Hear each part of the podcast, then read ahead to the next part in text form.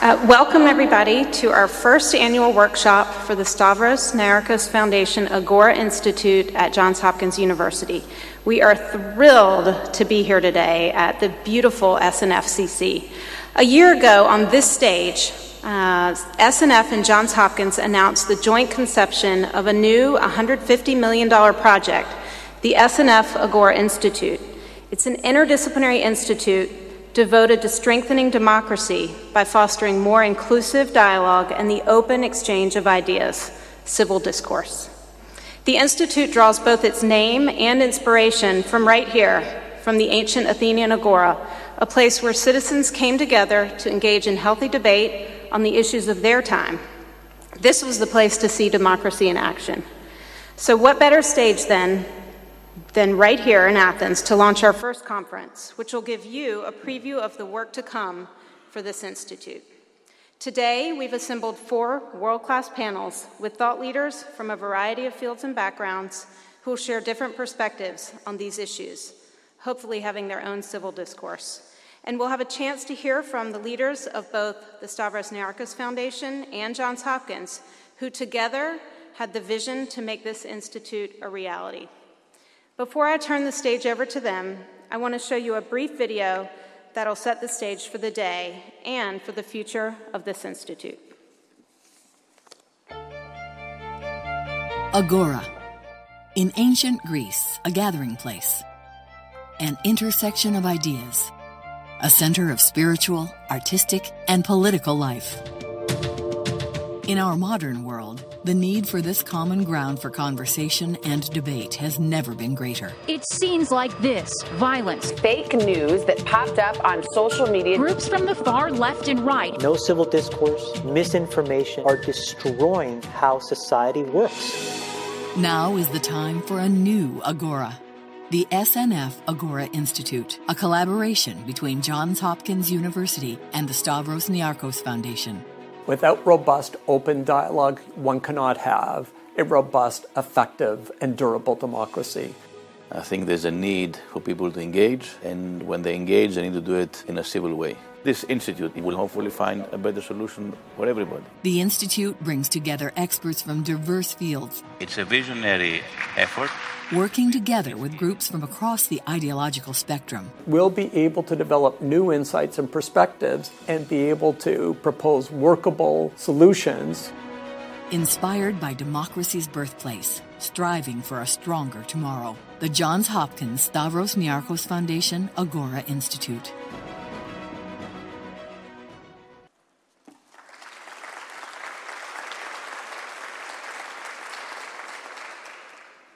Good morning. Kalimera to all of you and welcome. Um, I'll be very, very brief. I just wanted to thank everyone on our side, the side of the Stavros Niarchos Foundation, and everyone from the side of our collaborators and partners, the Johns Hopkins University, for working together uh, to put this um, workshop um, together. It has been a long way, but here we are.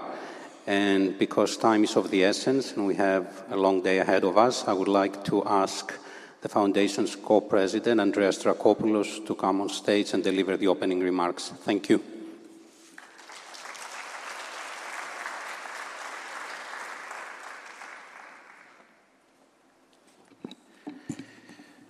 Kalimera, good morning and welcome to everyone. Actually, these are just welcoming remarks as the real opening will be by Ron Daniels.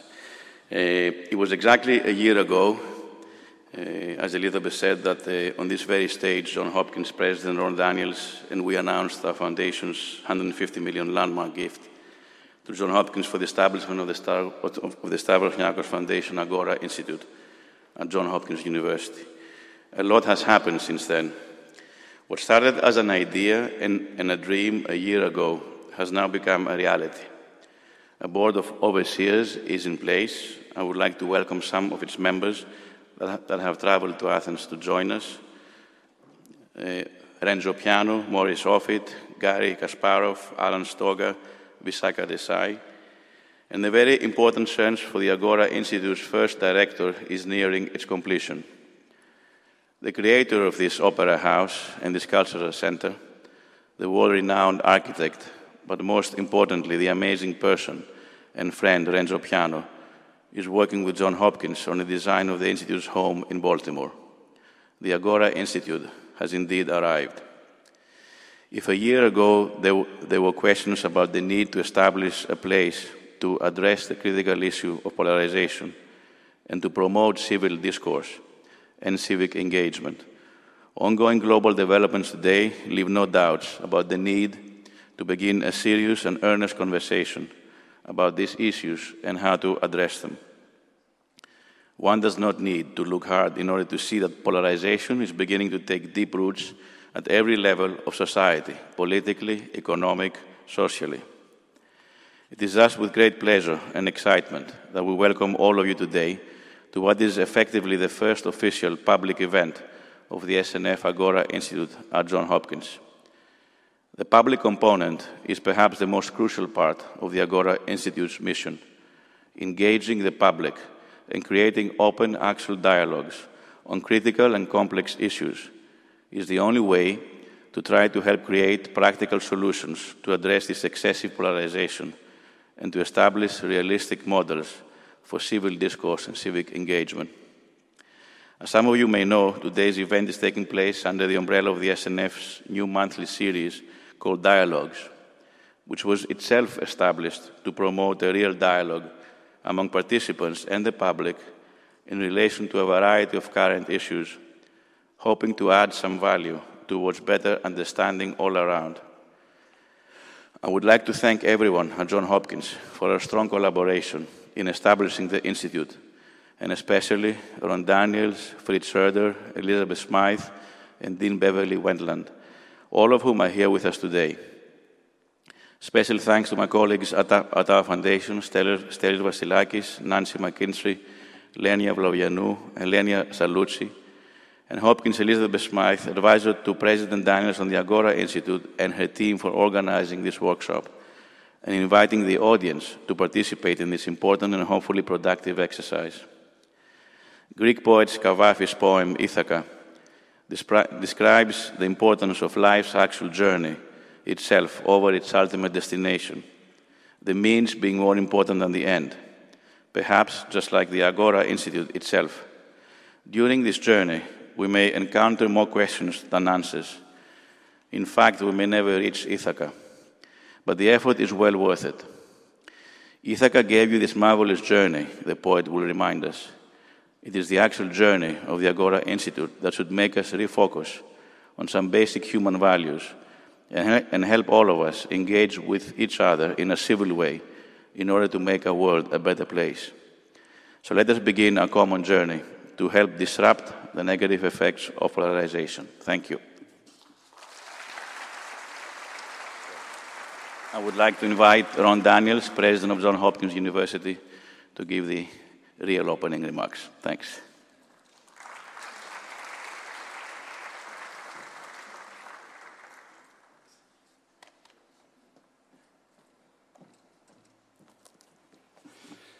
Good morning, and uh, Andres, thank you so much uh, for your true opening remarks and the opportunity to collaborate with you on this, as so many other projects that we've been able to do together, to dream together uh, over the last uh, decade or so.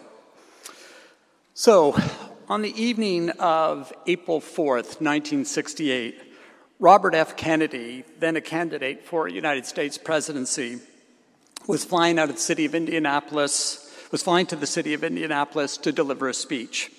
It was to be a regular campaign stop.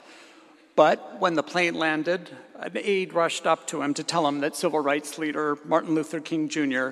had just been assassinated. Now, in that pre Twitter era, the crowd he was about to face had absolutely no idea that Dr. King had been shot and killed. The previous summer, cities like the one Kennedy found himself in had erupted in race riots, and the potential for the situation to deteriorate quickly was extremely high. Immediately, Kennedy's team and local authorities advised him in the strongest of possible terms to cancel the speech. Kennedy refused. But he knew that he couldn't use his prepared remarks. He would have to improvise a speech on the spur of the moment. And he did. First, he sympathized with the crowd's rage and its grief. He lamented the widening rifts in the social order that had given rise to such incomprehensible acts of violence. Violence, of course, that had touched his own family. Then, as if unbidden, he paused to recite a quotation from his favorite poet. Not an American poet, not a British poet, but a Greek, a tragedian, in fact, Aeschylus. He intoned, quote, even in our sleep, pain which cannot forget falls drop by drop upon the heart until, in our own despair, against our will, comes wisdom through the awful grace of God. Then he urged his audience not to deny their pain, but to strive toward justice and compassion for those who suffer. That Kennedy felt compelled in this ominous moment of national disruption, national pain and grief, to channel Aeschylus is striking. But it turns out that Aeschylus was the right poet for that moment, not only because his lyrics address individual agony so poignantly, but also because they speak more expansively to the forces that threaten to subvert, to taint, to disrupt democratic societies. For Aeschylus was a writer who knew the complexity of humanity, the threats of tyranny, and the difficulties, the hard work of sustaining robust democracy. A writer who could be as urgent and vital in 1968 as he had been in 480 BCE.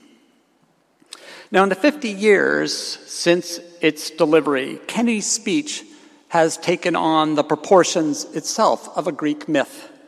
In the, a transcendent moment of unification in the midst of painful national unraveling. There is even indeed a statue in Indianapolis that is dedicated to marking that speech, that moment.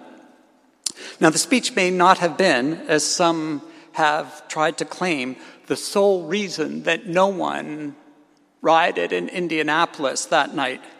But in summoning the right words, penned some 2,000 years prior in Athens, Kennedy helped open up briefly a space for collective reflection, evaluation, and indeed hope and optimism, the possibility of repair. One that offered a path toward dialogue rather than devastation. Today, the imperative of creating such a space is as strong, if not stronger, than it was a half century ago. In fact, as we well know, we live in a world where distrust and division along partisan, racial, ethnic, and religious lines are rampant, and along with mounting populism, pose a unique and serious threat to the vigor of liberal democracies that trace their lineage to the Athenian agora. Institutions of all kinds, including media, government, and even the research university, once considered a bastion of opportunity and discovery, have lost or squandered public trust. And digital technologies that in their infancy held forth the promise of being virtual democracies, of strengthening our democratic norms, our democratic discourse, have been repurposed as engines of disinformation insulating us from the, the necessary discomfort of disagreement in some instances, and in others, instilling fear and fomenting bigotry. Such developments are troubling, but even more disturbing are what can grow in their wake. According to political scientists Yascha Mounk and Roberto Foa, uh, older generations are far more likely to believe that it is not legitimate, that it is not, Ill, it is not legitimate for the military to take over a new democracy as compared to their younger counterparts. And more people than at any other time since World War II are expressing an openness to authoritarianism, a statistic that is especially disconcerting. So, we are not, it would seem, at the end of history, as Francis Fukuyama predicted in 1989, when he concluded confidently that liberal democracy would establish itself as the only viable form of political governance. This stark recognition lies at the heart of the project that brings us together here today, the SNF Agora Institute at Johns Hopkins. When we first began discussing the possibility of creating this institute, it was Andreas Dracopoulos who very poignantly and succinctly put the question to our group What are we going to do? What can we do tangibly to reverse this trajectory? And then, as he does so well, he began to answer the question and said, with great insight, remember, it all begins with the agora. It all comes back to the agora. As this audience knows well and has already been referred to a few times uh, by Elizabeth and by Andreas, uh, the Athenian Agora sits just a few miles from where we stand today, a site that continues to attract tourists, thousands of tourists every year, eager to see the place where the idea of democracy took form and shape. It is not, of course, the structure alone that draws so many. However, it is the idea the hope that it symbolizes, the thrill and, and possibility of vigorous, robust, and inclusive exchange of ideas between and among citizens in democracy. The SNF Agora Institute at Johns Hopkins University is our shared attempt to reimagine this ancient concept for the present. Comprised of three pillars, the Institute will be a hub for multidisciplinary academic research, grappling with the crisis in current democratic discourse a lab where innovative and practical reforms to these problems will be developed and tested, and importantly, a forum for scholars and students to engage with policymakers and the public in the spirit of open and productive deliberation, what we are calling the Agora conversation. We hope that this work, far from being an academic or insular exercise, will be a bridge that creates and brings opportunities to bring the best of the academy of the, uh, to the world to create real, meaningful change. Now, even though it is born of a specific moment when liberal democracies across the globe are experiencing forms of stress unique to our age, the SNF Agora has not been created for our time alone. It is intended to be a mutable and enduring institution that can rise to meet the pressing crises of the era and to adapt to meet the existential challenges sure to face democracies in the future. And indeed, there is no time like the present to test our ideas on the crucible of practice and in conversation with today's panelists, and of course, with all of you in the audience. As we go forward here today, let us hope that whatever wisdom we produce will come not through pain or despair, as Aeschylus suggested, but through thoughtful and respectful debate and dialogue, the keystones of democratic participation and truly the beating heart of the Agora. Thank you so much.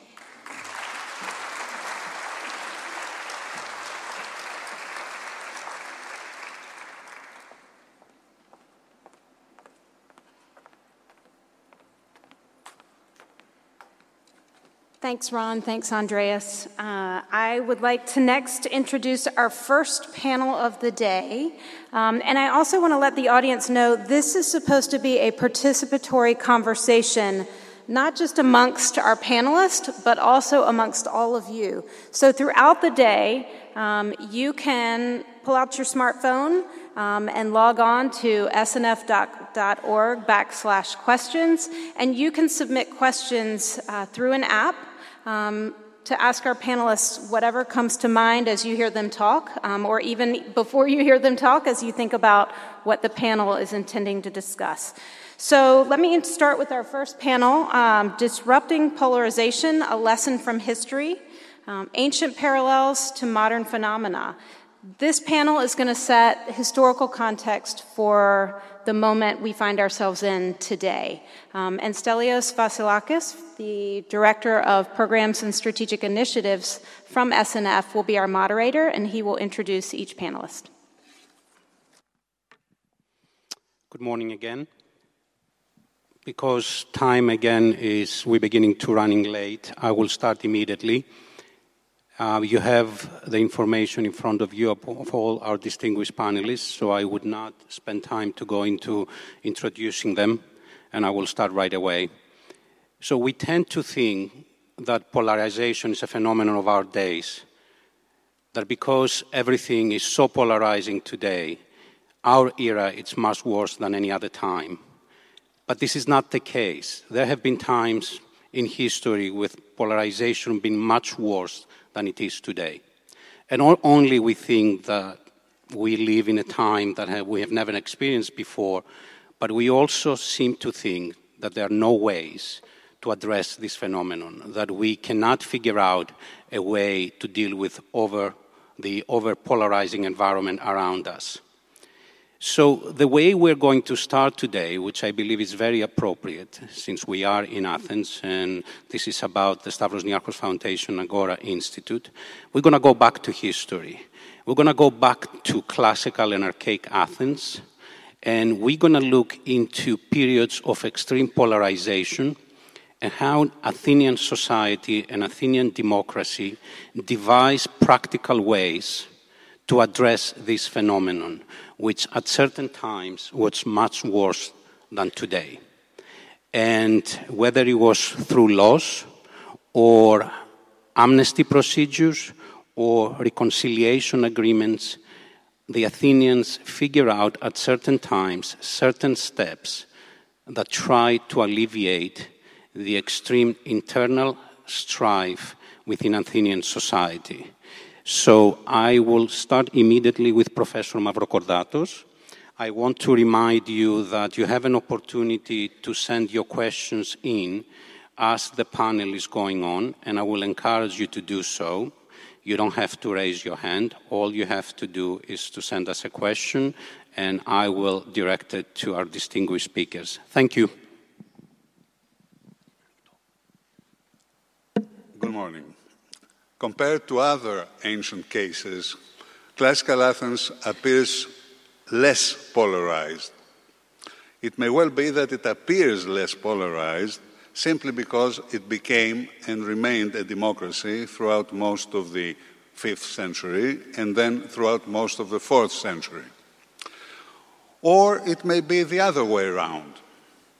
Athens became a democracy the archetype of democracy precisely because it was blessed with a lesser degree of polarization. How can we account for it? In the beginning was Solon. He undertook to pacify the city at a time of extreme polarization, which he managed to reduce drastically. His most effective and most lasting measure was no doubt the abolition of in enslavement as a consequence of indebtedness. Henceforth, no Athenian was to lose his freedom and hence his citizenship because of debt, and many who had lost it were apparently bought back. The prohibition of loans with the body as uh, security, episomasin as they called it, uh, placed a permanent upper limit to polarization along class lines, even though there was no redistribution of the land and differences in wealth persisted, as well as the division into four property classes. After the next period of civil strife and tyrannical rule by uh, Pisistratus and his sons, another turning point was the era of Cleisthenes, Clisthenes as we pronounce it in Greek, um, and his reforms. With respect to polarization, his most imaginative, drastic, and lasting measure was the creation of 10 new, deliberately artificial tribes composed of areas randomly taken across Attica. This precluded, henceforth, polarization along geographical and broadly social lines like the situation that existed before. The new 10 tribes became the basis for political and military organization. Can the Cleisthenic formula be emulated as a universal recipe to disrupt polarization? As we know from gerrymandering, especially in the United States, the technical possibilities for redrawing electoral districts are practically unlimited nowadays. To emulate Cleisthenes, one would simply have to assign randomly individual citizens or localities to arbitrary electoral districts, preferably composed of non contiguous areas. Polarization would be certainly reduced, but so would communication, especially between citizens and their elected representatives. One should keep in mind that the Cleisthenic tribes were combined with a system of sortition for public office, not election, except treasurers and military commanders. There have been in recent years imaginative scholarly proposals uh, to have random samples of citizens deliberate uh, and make informed policy suggestions. Yet no one is prepared to entrust political authority entirely to a random sample, as the Athenian boule appeared to be. I say appeared because there was a significant degree of self selection, since lots were drawn not among all qualified citizens, but among only those volunteering. Another key aspect of the Cleisthenic reforms involved the standardization of the official identity of uh, individual Athenians. Henceforth, each and every citizen was identified in exactly the same way by his own name, followed by his father's name in the genitive, followed by his so called demotic, derived from his deme. This Cleisthenic innovation also reduced polarization, this time on the basis of descent between those belonging to prominent families and those lacking distinguished ancestry. Homogeneity was a central element of Athenian collective identity. Athenians considered themselves autochthonous to Attica. They had not come from elsewhere to conquer it, in which case there would have been a symbolic and practical polarization between the conquerors and the conquered. Finally, there's military organization. As long as Athens waged war on land only, its poorest citizens had no role to play. Polarization between them and the others was of little or no consequence in war. Not so after Athens became a naval power. It is commonplace to link the increasing weight of the poorest class to their uh, vital role as rowers in the fleet. What is less commonly recognized is that the other property classes were also present on the Athenian triremes in various capacities and sometimes even as rowers.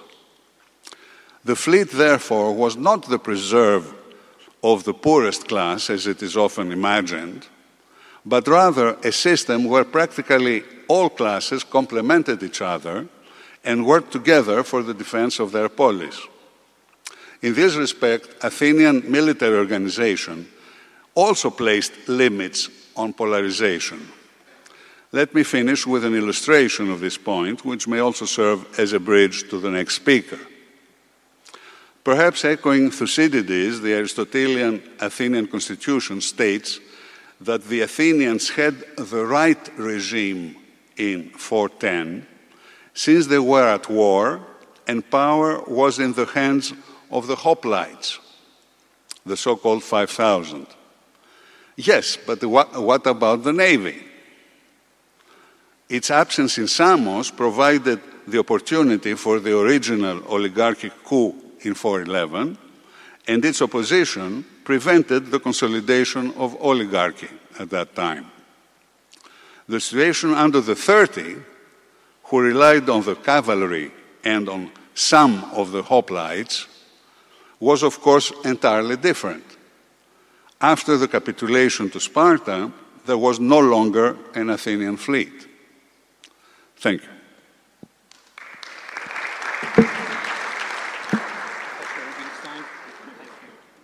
Thank you very much. Um, Well, prevention, as they say, is better than cure. And if this day had been about preventing disruption, I think the story that should be told would be one of fourth century Athenian democracy, which was incredibly stable despite deep socio-economic divides between the wealthiest and the poorest of the citizens. Now, lessons from history, of course, are useful, but unfortunately, we are at a stage now, as has been already indicated by previous speakers, where polarization is with us. It is a fact. And unfortunately, we're at a stage now where the lessons from history may be more about how we put things together again, because the process of polarization is so far advanced now that it's very difficult to do any further preventative measures. So, this is where I am now going to focus on the backstory of the fourth century Athenian achievement. We've already been uh, presented with two oligarchic revolutions that happened in the last decade of the 5th century BCE. The first oligarchic revolution was one where democracy was disrupted by the Athenians themselves, who voted their own democracy out of existence. It's true, of course, that the absence of many ordinary citizens with the fleet on Samos facilitated the oligarchic takeover. Even so, there were circumstances behind this coup which bear a remarkable resemblance to what we can observe today in the United States, in Poland, in Hungary, and for that matter, in Germany, some of the Scandinavian countries, and Great Britain. That is fear, mistrust, disillusionment with democratic processes that had led to a major, ambitious military venture that had ended up with massive failure and a financial crisis that shook Athens to its foundation and accelerated the process of polarization between the wealthy Athenians and the poorest Athenians in terms of also financing the war. What was held out there to the masses was a message of hope by an elite who were hungry for power.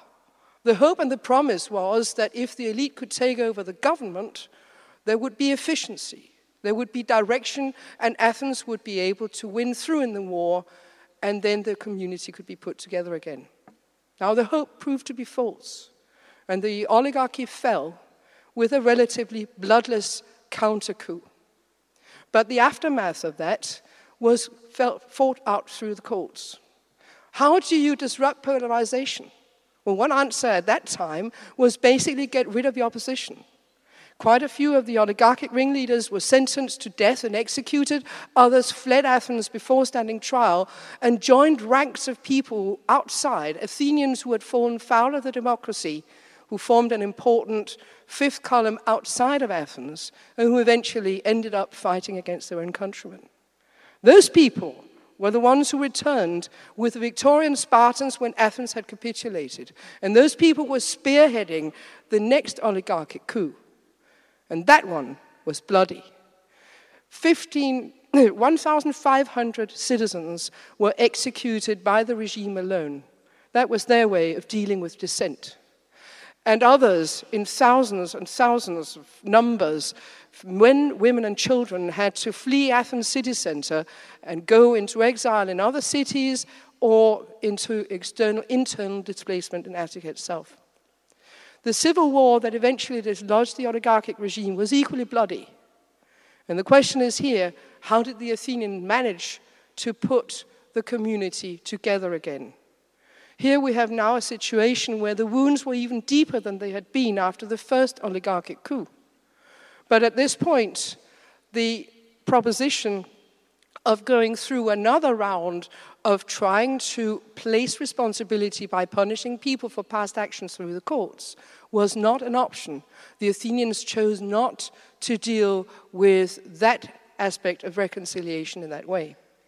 Instead, what we had was an amnesty which prohibited the Athenians, no matter how deep their suffering, no matter how deep their personal losses were, from trying to seek justice through the courts. The only people who were exempt from that amnesty were the ringleaders of the oligarchy and some key officials. The amnesty itself is very often hailed as the stepping stone back to a community that could co- where people from each end of the political spectrum could coexist. But amnesty, of course, is not itself unproblematic. Amnesty means accepting the fact that justice will not be done, that you will never, as an individual, receive reparation for the losses that you and your loved ones have suffered. The amnesty that originally was introduced in 403 2 BC did not, in fact, stop the conflict. The Athenians were not ready for it in the sense that the amnesty would put an end to the polarization.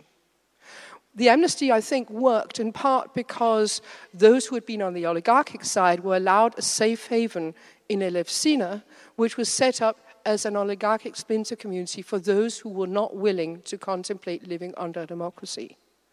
And it was only after two years when there was yet another standoff that ended up with the massacre of the oligarchic ringleaders at Elefsina that the Athenians were really ready now to put their differences behind them and create the kind of concord and internal consensus that provided the foundations for the fourth century success of fourth century Athenian direct democracy.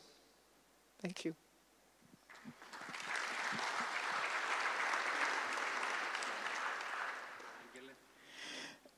My task is to convince you, first of all, that ancient Greece is more than just classical Athens and my, so I will be speaking about what happens after Alexander the Great and how the Greeks devised methods to disrupt polarization.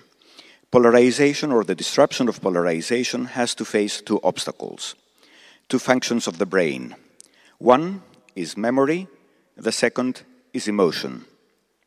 Sometimes polarization is the result of diverging interpretations of the past.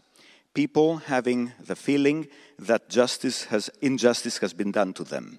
And because of this memory, feel wrath, hatred, or grief, and act upon these emotions. The Greeks understood the existence of this problem, and this is not a modern interpretation, the interpretation by a modern historian, but it derives directly from a word that was created around 300 BC by someone, we do not know his name, in a small city in Arcadia on the Peloponnese. This word is the word mnasicholeo, in Attic Greek, mnesicholeo, to remember and feel anger. This word exists only in Greek. It was used for a very short period. Not even the Germans, who are the world champions in the construction of composite words, have constructed something like that, what you know, Gedächtniszorn, or uh, something like this. This word implies precisely that reconciliation, the disruption of polarization, needs to address memory and emotion. To remember but not to feel anger because of the memory. How can the Greeks do this? They can do this, or try to do this, by swearing solemn oaths. The oath is a very important ritual, but if the Greeks had ever kept their oaths, the whole Greek history would have been different. The 30 year Peloponnesian War would have been a 10 year Peloponnesian War. So they devised other methods to disrupt polarization and to address the issue of memory and acting upon memories of injustice. First, they created cults, especially the cult of homonoia, the personification of concord, offering sacrifices, organizing processions, singing hymns for concord means to create a new hierarchy of values, placing concord the right of the living to live in peace higher than the right of the dead to receive revenge. Second, they uh, created new memories. The creation of new memories, the memories of reconciliation, by celebrating historical anniversaries, commemorative anniversaries, not of the things that divided the community, but of the things that united the community. And thirdly, in one case, in a small city in Sicily, they did something unique. They created new families consisting of the conflicting parties. They asked each of the conflicting party to name the 30 worst enemies that they had. And then they picked up one member of one party, one member of the second party, and three neutral citizens and created new families. Adelfothesiae eh, created brotherhoods. Just imagine that in Israel, you create new families consisting of one Hamas fighter, one settler in the occupied territories, and three neutral Israelis, if one can find three neutral Israelis today. These were measures that show that the Greeks were fully aware of the problems, of the deep problems that exist with polarization and trying to find new ways to face them. The Greeks were not the only ones who did this. For instance, in the 80s in Greece, in order to overcome the division of civil war, a new celebration became more important, celebrating the joint um, uh, actions of resistance group consisting of both conservatives and communists in Gorgopotamos, instead of instance celebrating uh, cases that would divide or remind of um, uh, atrocities that committed by both sides during the civil war. And another example is the way that D Day and its celebration has been reinterpreted in recent years, becoming from a victory celebration of particular nations, the Allies, against a particular nation, the Germans, and making it a sort of um, pan European celebration of freedom. This requires a rather radical reinterpretation of history. So, my question is should we rewrite history in order to achieve disruption of polarization or narrate the history in a different way? Thank you.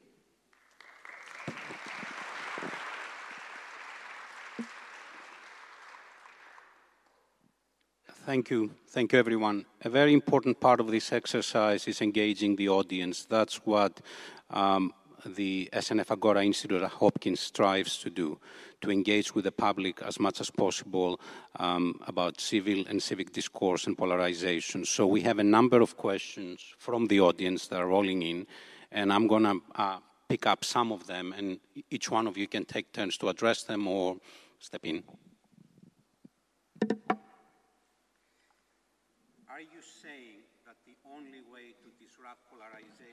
Is through violence or overthrow of government. And this is a very legitimate question because there are a lot of people who believe that oligarchic regimes eliminate by definition the issue of polarization.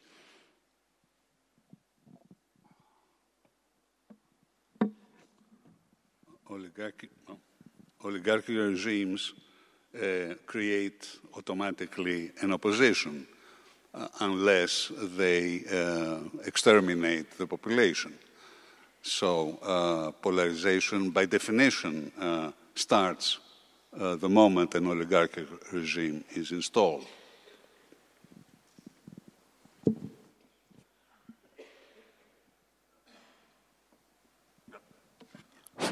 It, uh, it depends when this polarization will, will explode and bring up uh, bring uh, civil war of a very ferocious kind. It, it, could be, it can be in months, or it can be in years, or, or it can be in decades. Uh, but polarization will be there by definition. I think that it's not necessarily the case that open violence is the only thing that brings the polarization so far that people feel compelled, basically all of them, to step back and try and compromise. You know, you know that's, that's uh, not necessarily the case. Um, one of the things I think that is really important for countering the process of polarization, if you have a democratic system with very strong opposition from the elite or a democratic organization which is gradually being taken over, is the reestablishment of trust. And by this I mean trust not just in individuals, but also in the very political processes and their ability to find a compromise that people generally are able to live with. And I think that in, in, in Athens, that what was so important in the cycle of violence or the cycle of disruption that happened in the last decade of the fifth century was that people had lost trust in the system. And many of them were looking to individuals as a source of deliverance. And that doesn't work. If you, if you don't actually have trust in the underlying political structures, then individuals can only offer you false hope. There are very, very few times in history where individual people have actually been able to change things dramatically. Okay, we can talk about Gandhi, we could talk about Mandela, uh, but even there, the consensus that they managed to generate was fragile. And it was very soon after their deaths that things started to unravel again. It doesn't address the problem. So it has something to do with a more wide systemic trust that needs to be rebuilt. And before that trust can be rebuilt, there needs to be a, a, an assessment of the various different interests that are at conflict with each other within the community. And I think that was, that was one of the things the Athenians did after 401, 400 especially, but it started actually already in connection with the first democratic restoration after the Civil War. Because it was a compromise, not just in terms of you know, property distribution between you know, oligarchic exiles and democratic exiles, but it was also actually a willingness to step back and reconsider the laws and the constitution itself. And there were modifications to the direct democracy introduced after 403.2, which took into consideration some of the grievances that had been felt by Athens' elite. And I think that it's only when you have that kind of rational reassessment done collectively that you may be able to disrupt the polarization without necessarily engendering further violence and bloodshed. Polarization requires the existence of two poles that attract masses. It is the dominance of poles. When you weaken these poles, you eliminate polarization. Polarization presupposes the belief that there is black and white, an absolute division, Manichaeistic systems. So, my answer, and this is not only the answer of an academic, but also the answer of a citizen, is that polarization collapses the moment you have knowledge and information. Because reality is always more complex than just black and white. And the current controversy, for instance, about the name of uh, Macedonia, the former Yugoslav Republic of Macedonia, for instance, is such a case. The two extreme positions are based on wrong information, wrong positions, and misinterpretation of history. This is what causes polarization. The moment you start creating more shades in this picture and giving more color, the two poles are weakened and you do not need to get back to violence. Another question. What were the historical parallels to the disinformation campaign and post truth environment we are living through today, and in particular the technologies employed for dissemination? Does our current environment represent a unique constellation of features? You can take it in any order. Um, well, since I mentioned the word knowledge and information, uh, I think that uh, one of the disadvantages of the modern technology, especially uh, the social media and the Twitter and so on, and the way they disseminate information is part of the problem. Let us take, for instance, Twitter. Twitter is based on the wrong belief that you can, can express the complexity of a phenomenon in just a very limited number of words. And this is wrong. This will not happen. Twitter, by itself, by its very definition, promotes the black and white. It promotes polarization and it promotes the reduction of complex information in just a few words. And this is one, I'm not against the use of modern technologies or social media and so on, but um, uh, one of the oldest stories that we have already from the Old Testament is that when you have knowledge, this knowledge can be used both ways, both for evil and for good. And uh, I think that uh, the solution uh, always starts with awareness, being aware of the problem that these uh, new media may cause. I have a slightly different comment to make on the question whether there are historical parallels. And I think here it's very important to be aware all the time that what we're dealing with when we talk about the ancient Greek world are what is called microstates. And microstates are states in which a lot of the dissemination of knowledge takes place in conversation between individuals. Now, Athens was, by Greek standards, of course, a large city, but it was not that much larger than, say, a middle sized provincial town in modern Denmark, for instance. And one of the ways of spreading disinformation was actually through gossip and rumors. And we know that in the run up to the first oligarchic coup, a feeling of terror was spread through the city, partly through gossip. People were not exactly sure whether the neighbor they were talking to about politics was actually on the other side. And there were rumor mongering that co- contributed to creating this climate of fear, mistrust, and further antagonism. So here I think, you know, the research that has been done on gossip and the role of gossip in the classical Greek world and in Athens in particular is actually quite important, again, to try and provide us with a historical parallel to part of the problem that we're facing today. Now, of course, the technology itself didn't exist, but in a smaller community, you don't need the technology for rumors to be distorted we have this English expression, Chinese whispers. You know the game where you, you have a chain of people who whisper the same message to each other and it passes down the line. And when it reaches the other end, it has been simplified or distorted.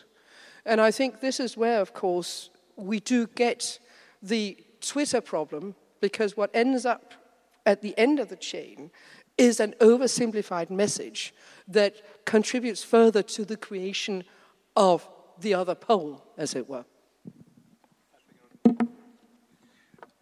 There are historical parallels, and uh, as uh, Lene uh, said uh, previously, rumor, rumor used to be the parallel, uh, oral, orally transmitted rumor, sometimes uh, through the newspapers, the traditional newspapers until recently. So, um, what is new today with the um, social media? Um, requires a technical and quantitative analysis for which I direct you to the third panel, Disrupting Polarization, Understanding Disinformation. I think there will be specialists in that panel for this particular question. We have a lot of questions and a lot of interesting questions coming in. We cannot address all of them, but we will try to get through as many as possible.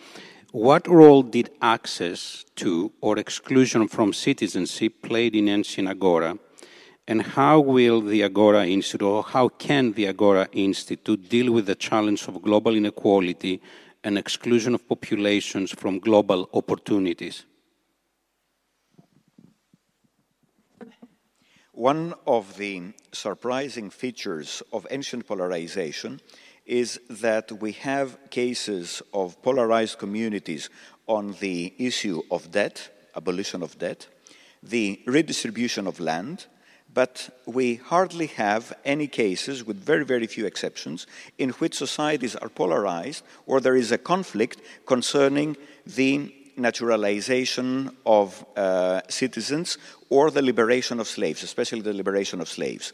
There are such cases, for instance, but usually it was because an external power requested the naturalization of citizens. For instance, in Larissa in the late 3rd century BC, Philip V the king received an embassy. The Larisseans were worried because they do not have enough uh, people to cultivate the fields and enough army and so on. And Philip told them, Well, why don't you naturalize all the foreigners that are living in your city? Give them land, and then you are going to have enough army. The Larisseans followed this advice very reluctantly. When Philip was distracted because of another war, they immediately cancelled this naturalization. They excluded the new citizens from the citizen body, and they included them again when the king turned uh, back and, uh, with very angrily, told them, Well, this is my advice, you better follow it. Uh, but this is, as I said, a very, very um, peripheral phenomenon in Greek history. And one of the reasons is that the participation of foreigners or foreign residents was made possible in other ways.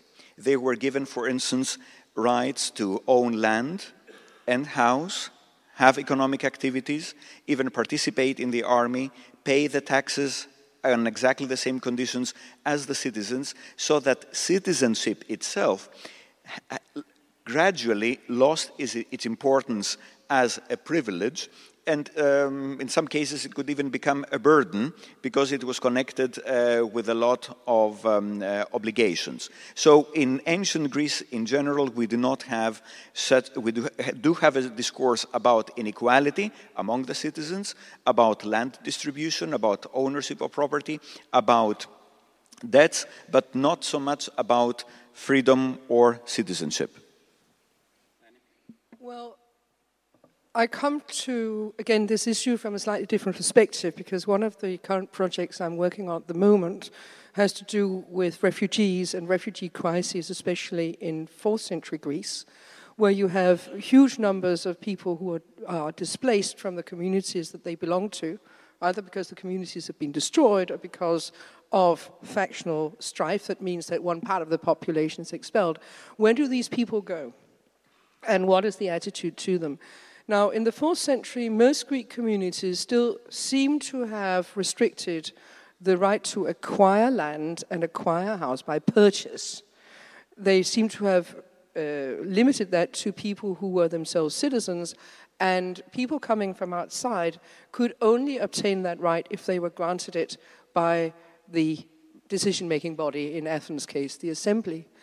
So, from the perspective actually of the marginalization of foreigners in this regard, you can say that there's a certain protection of the poorest citizens and their interests in a way that perhaps has not been recognized as an issue in the modern European Union. I'm saying that coming, of course, as a European immigrant living in Britain, where this is very much part of my everyday life. If you restrict the right to purchase land and houses to only citizens, you do at least prevent some of the pressure on house prices and the prices of agricultural land, uh, which means that poor citizens will not necessarily feel the same resentment.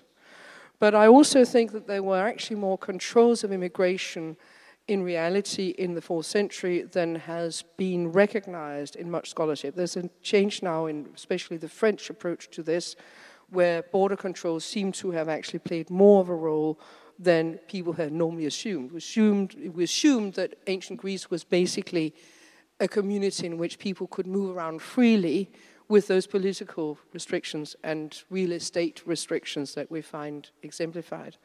So it's a very tricky question, and I think there was a certain amount of control exercised by the communities about how many were let in. But most importantly, I think there was this recognition that immigration should not be of a kind where the interests of the poorest citizens were actually potentially compromised. And I think, again, this is something that requires more research, but where there is a potential lesson for us to learn today about you know, ways of disrupting this conflict of interests one small uh, addition, I agree with what Alina uh, said, uh, but what one, one needs to consider is the fact that for the Greeks, there was always a potential to get rid of the surplus of population, that is the immigrants. They would just settle in the territories conquered by Alexander the Great and the successors. This happens after the fourth century or before the fourth uh, century through colonization. That is, uh, and this is the predominant form of migration. It's not migration within Greece from one Greek city to the other, but it is the massive migration of the Greeks after Alexander the Great to Asia Minor, uh, Mesopotamia, Egypt, and so on and so forth. And this um, created a new uh, form of um, uh, possibilities for the exiles, for those that uh, were not, uh, who did not have access uh, to land and other economic possibilities. Uh, time is up, I'm afraid. I want to thank our panelists. You can have a say, actually. Sorry. Uh, I have uh, differences with Angelos, but uh, they may be differences in period because he's talking about a later period. Uh, I will simply put to you um, a very logical uh, statement that um, to have less polarization, we need to maximize um, concord or that is homogeneity, homogeneity also in cultural terms. So um, uh, less polarization meant in ancient Greece, especially in the classical period, that the citizen body was closed uh, and had a sense of unity that could not be diluted by admitting freely foreigners. Uh, on the other side, let me uh, speak about globalization because this, the, the question was about globalization. Historically speaking, uh, uh, in a perspective of globalization, historically speaking, the formula for that is empire, it's not democracy. Thank you again. I would like to thank all three of our panelists, and I would like to encourage you to engage them outside when you have an opportunity later today. Thank you again. Thanks to Stelios and George, Lena, and Angelos. That was a fascinating panel. Um, I'd like to welcome now to the stage our next panel uh, Disrupting Polarization The University's Place. Um, this panel is going to examine the role that universities can and should play in bolstering inclusive dialogue and discourse. And Ron Daniels, the president of Johns Hopkins University, will moderate. Uh, he'll come back to the stage to moderate, and we'll introduce our panelists. Okay, so um, as uh, you're well aware, this uh, panel is going to focus on the role of the university in contributing to or uh, ideally attenuating some of the strains of polarization that we are uh, discussing throughout this morning. Um, you will know, as I mentioned a few moments ago, that to the extent that we are observing a diminution in trust in a number of key institutions that are associated with liberal democracy, the university is clearly one of those institutions that is taking it on the chin. So, um, in the case of the United States, for instance, we see that the university is um, taking criticism both from the left and from the right obviously for different reasons, and creating uh, questions of our contribution to, or lack thereof, to robust liberal democracy. In the case of the left, the concerns around the university have been very much pitched around the issues of access and equality. If the university is seen to be such a powerful mechanism for giving people opportunity to achieve social mobility, uh, to the extent that we see universities grossly overrepresented by uh, students from families who are on the top income quintile, what does that say about the promise of equality that universities are committed to? We also see, from the perspective of the left, concerns about the ways in which universities deal with difficult issues around race, identity, gender, and so forth. And again, this has been a source of contention, as you well know. Um, on the right, however, um, and here we actually see in the United States particularly, and I referred to this last year, plummeting levels of support for the role that higher education plays in contributing to the strength and vibrancy of American democracy. And it's here that the right is very concerned with the perception of ideological conformity, that there's just an overrepresentative uh, overrepresentation of liberal voices, not enough attention to conservative voices, very myopic debate, and a sense of, um, of unrestricted um, political correctness. This is, the, this is in sort of the extreme frame, the way in which the university is understood. And so, in these terms, both from left and right, the university is seen to be part of the problem, not the solution to what ails liberal democracy. And again, if one looks at this past year in the United States and seen, for instance, uh, the uh, uh, uh, tax legislation that came through that imposed taxes on endowments of private universities, as well as broader public discussion about reduced support for higher education at the state and at the federal level, one can see the extent to which this uh, crisis and confidence around the university is having very tangible effects on the nature of public policy formulation. So, with that backdrop, we've got a fabulous panel, again, following uh, Stelios's precedent. I'm not going to go into the biographies of each of the panelists. But um, we've got a wonderful panel of people who are steeped in the academy, but from a number of different perspectives from uh, social sciences, from technology, uh, from ethics, but also in a variety of different roles within the university. And I'm pleased that uh, my pa- the panelists that we have uh, here today are able to join us. And basically, going to ask them to talk for three or four minutes just at the start about how they see the role of the institution, and in particular, you know, to the extent that we see the university following Abraham Flexner who's a great critic and scholar of higher education in the 1930s, said that universities are not separate from society, but they basically evidence uh, society's tensions, society's challenges. So, in this respect, again, we come back to the core question are we part of the problem or are we the solution? And I'm going to start with Heather Gerken, the Dean of the Yale Law School, uh, to get us going. Heather. So I just thought I'd begin by stating what I think is the core dilemma for universities at this moment, which is to explain how it is that you can argue about everything and still believe in something. Because when Ron was talking about the dilemmas that we face from the left and right, on the side of the right, the right challenges universities when they fail to label something as truth or objective. That is, the slide from facts to truthiness to fake news has been incredibly quick.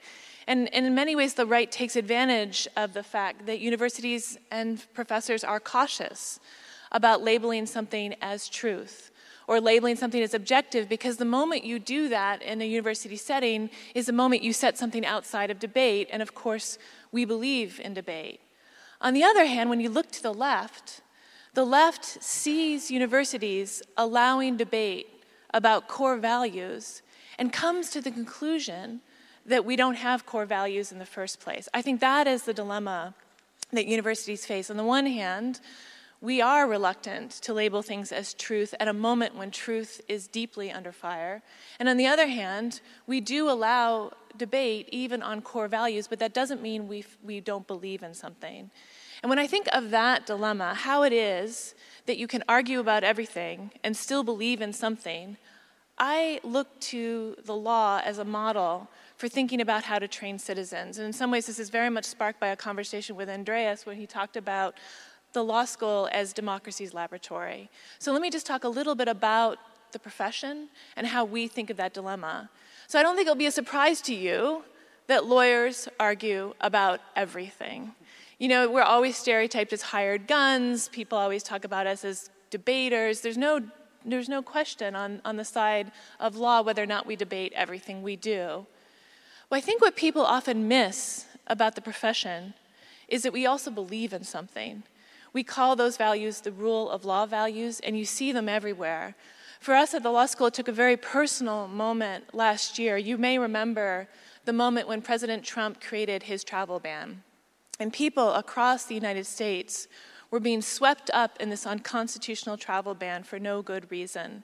And you may remember seeing this stirring picture of lawyers across the country going to airports to protect the people who'd been swept up in that travel ban.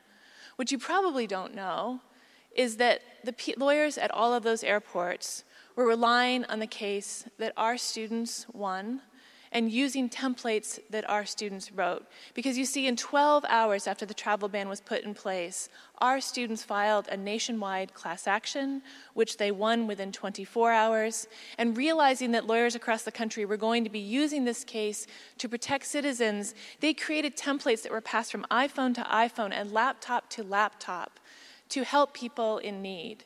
This led to one remarkable moment after another at these airports, including a moment when one of our first year law students, so imagine this, your first year of law school, second semester, two weeks in, that student called air traffic control at JFK and pulled a plane off the tarmac. When I told this story at an alumni event, one of the New York lawyers came and said to me, You know, I was one of the lawyers who got those templates and used the case that your students won. I was one of those lawyers, and when I was given the name of my client, it was my Iranian classmate from many years ago that she ended up protecting. So, what were our students doing at that moment? They were taking up the mantle of our profession, which is to defend the rule of law. And if you look at what is happening in the United States right now, if you look at who is protecting the rule of law, it is often lawyers and courts. And of course, that tradition extends well beyond the United States. When you see countries sliding into authoritarianism, it is often lawyers who are putting their bodies on the line to protect those values. So now I want to return to the question that I began with How is it that the profession taught to argue about everything? The profession taught to doubt everything still believes in something because, to my mind, the profession holds a lesson for universities and democracies in thinking about this problem. And I'll just say one very brief thing. I think it's about the way we train lawyers these days. So if you come into law school, from the very first day, you are asked to defend positions you don't believe in and to not just reconstruct, but to imaginatively and sympathetically reconstruct the best argument for the other side. That is, if you're going to be a great lawyer, you need not just to know the weaknesses in your own argument, but what is honorable and important about the commitments of your opponent. Now, that is a humbling experience. To really inhabit the position of the other side is a humbling experience. It is what makes you righteous, but not self righteous. That is the lesson that we teach our students from the very first day they walk into class through all three years. And that, to my mind, is the solution for universities as they think about this core question, because you see the two things are related. On the one hand, we teach our students to argue about everything. We teach them to think about the best argument on the other side. But on the other hand, lawyers know when there is no argument on the other side. So, why is it that lawyers put their bodies on the line for rule of law values? Is because these are the values that have been subjected to centuries of attack, that have withstood every argument that lawyers come up with, and they are still standing. That is how universities should think about their role.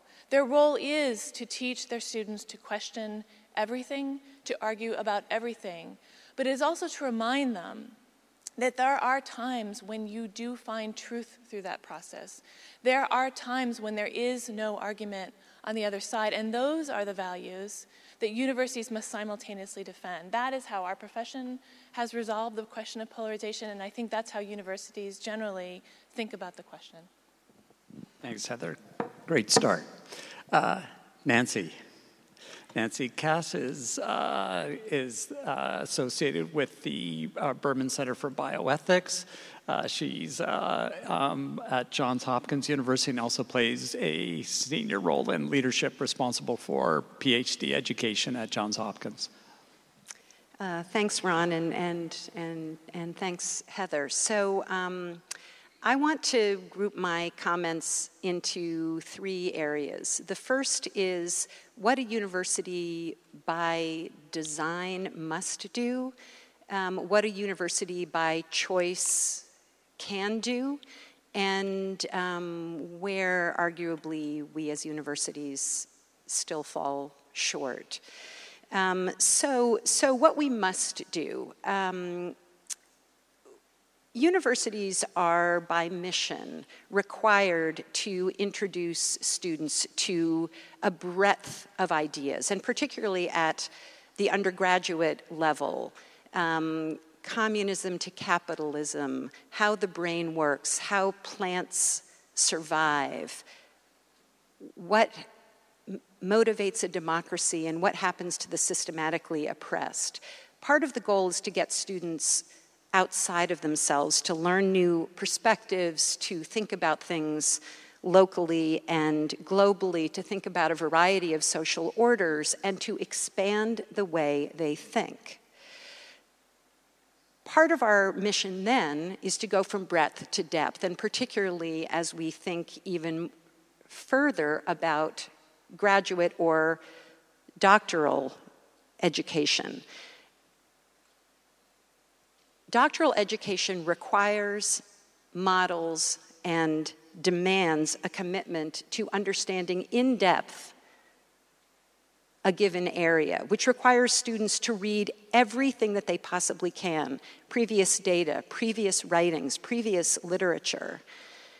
And to some degree, echoing part of what Heather was saying, to get to the core of what is being said and to represent fairly the different points of view that are out there, to represent fairly sets of data that come to different conclusions. And that leads to the third thing that universities must do not only expose students to breadth and to depth, but to expose them what integrity in the university means. Integrity must be a core commitment of the way that we teach students, of the way that students come out of universities thinking about the world and thinking about what they have learned. There is always a temptation to exaggerate a finding to fit a hypothesis to ignore some data because it doesn't fit a theory. And part of our role as faculty and as universities is to not allow that to happen. As a matter of fact, we take that commitment extremely seriously, and ultimately we penalize and can even expel a student who, at some extreme, is not following the truth and is articulating uh, what, what has been found in a way that is, that is not authentic. So let me, let me um, move from there into what we do by, by choice. And that, to some degree, is the values that we want to infuse into our environment when we are asking students to learn. So, part of that, I think, started by Ron, are values of inclusiveness, which partly has to do with how we comprise who is part of a university, but also has to do with what it means to have a variety of people from different backgrounds on campus and to allow different conversations to thrive. What does it mean to model inclusiveness?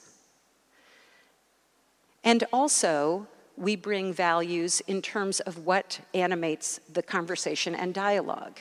So, what does it mean to both model and demand that conversations on, on campus be infused with respect. What does it mean to try to get empathy for different perspectives? And how is it as a university that we can foster those kinds of values so that disagreements that happen, whether due to what is the theory behind a, different, a discipline, or what end up being at least as contentious political disagreements, are animated with respect and with some form of really trying to get to empathy for a different position. Okay, so, so the, the last area then, I just want to say briefly, is where it is that, we're, that we are uh, falling short. Um, I won't say more about um, inclusiveness than what Ron did, but clearly uh, we are we remain an elite environment where we are talking significantly to each other.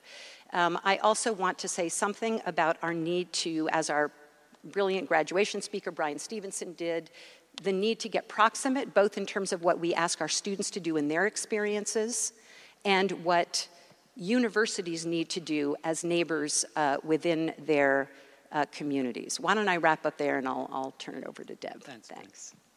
Uh, Deb Roy is Director of the Lab for Social Machines at MIT Media Lab, and great to have you here. So look forward to your views on the issue. Thank you.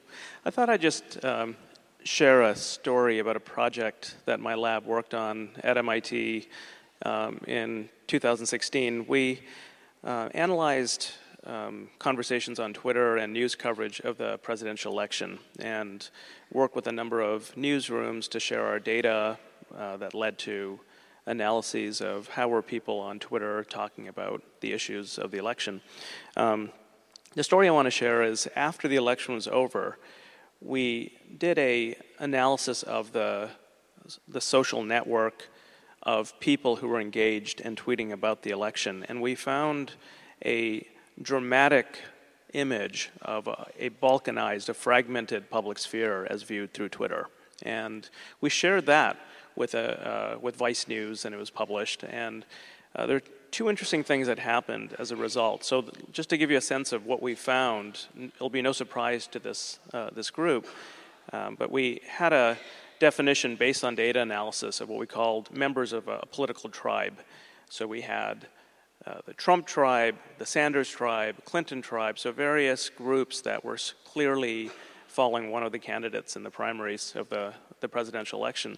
And we found that the Trump tribe was incredibly uh, isolated, very strong in- interconnections, but disconnected from the rest of the, the landscape. So we published this, or Vice published this, and uh, we were bracing ourselves for the reaction of a bunch of liberal elite academics drawing this picture of this, uh, this divided nation. So we were tracking the reactions on the Donald, the subreddit of uh, Trump supporters. And it was very interesting to see the reactions where sometimes we would be criticized and very quickly others would come in and say, no, but that's an objective picture. It's just, they're, they're not taking sides, but they're just pointing out this disconnect. And we also located about 30,000 journalists based in the US who had written about the election across the political spectrum.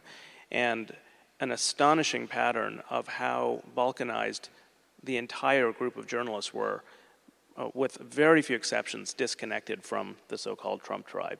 Um, so, the, the, last thing I'll, I'll, tell you about our experience was as I started um, presenting this visualization and the results to my academic peers, to my friends in newsrooms. We're working with the Washington Post and Bloomberg News and a number of CNN, number of newsrooms, uh, and to uh, corporate partners that had funded the lab, uh, my lab's research.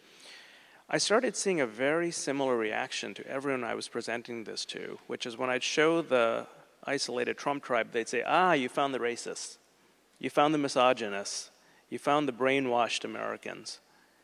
And I'm not a Trump supporter, but I found myself defending this group, representative maybe tens of millions of Americans, saying, no, I think that's too simple of an explanation. And then I'd get challenged. So, who are they? Then what is driving them? And the reality is, when you mine Twitter data, you find a lot of very extreme uh, short tweets, people yelling at each other. And the real answer was I didn't know, but I started to realize that I was also in this bubble. Why is it everyone is reacting this way? And so, over the last couple of years, uh, we've actually, in significant ways, restructured our lab. We've brought in uh, people with uh, backgrounds in, in small town and rural politics and ethnography. We've started doing field trips uh, into parts of the country that I've never stepped into before. And it's sort of driving a, restructuring, not just of, of our research, but actually how we think about our relationship to what we had previously uh, been studying through technology alone. So I, I, think that's related to our, our topic that's today. perfect, Deb. Thank you. Um, you know, I think that, and I've got an, a few questions here, but let me take a stab at a first question that might uh, frame or encompass a number of the questions that we have. And I think it started, it starts basically, Heather, with your remarks about seeing in some sense a very clear role for the law school in that there's lots open for debate but at core, there is a commitment to the idea of the rule of law and an attempt to inculcate that within the student body and within the profession more broadly.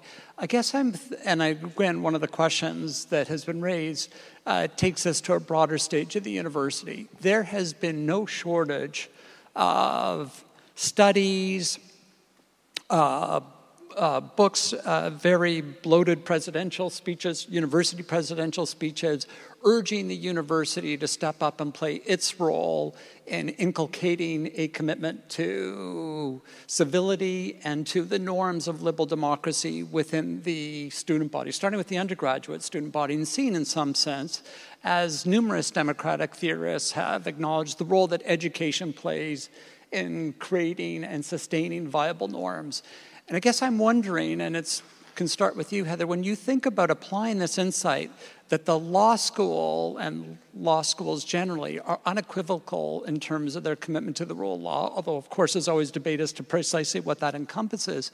But I'm wondering what the, how you would take that to the next step for the university as a whole.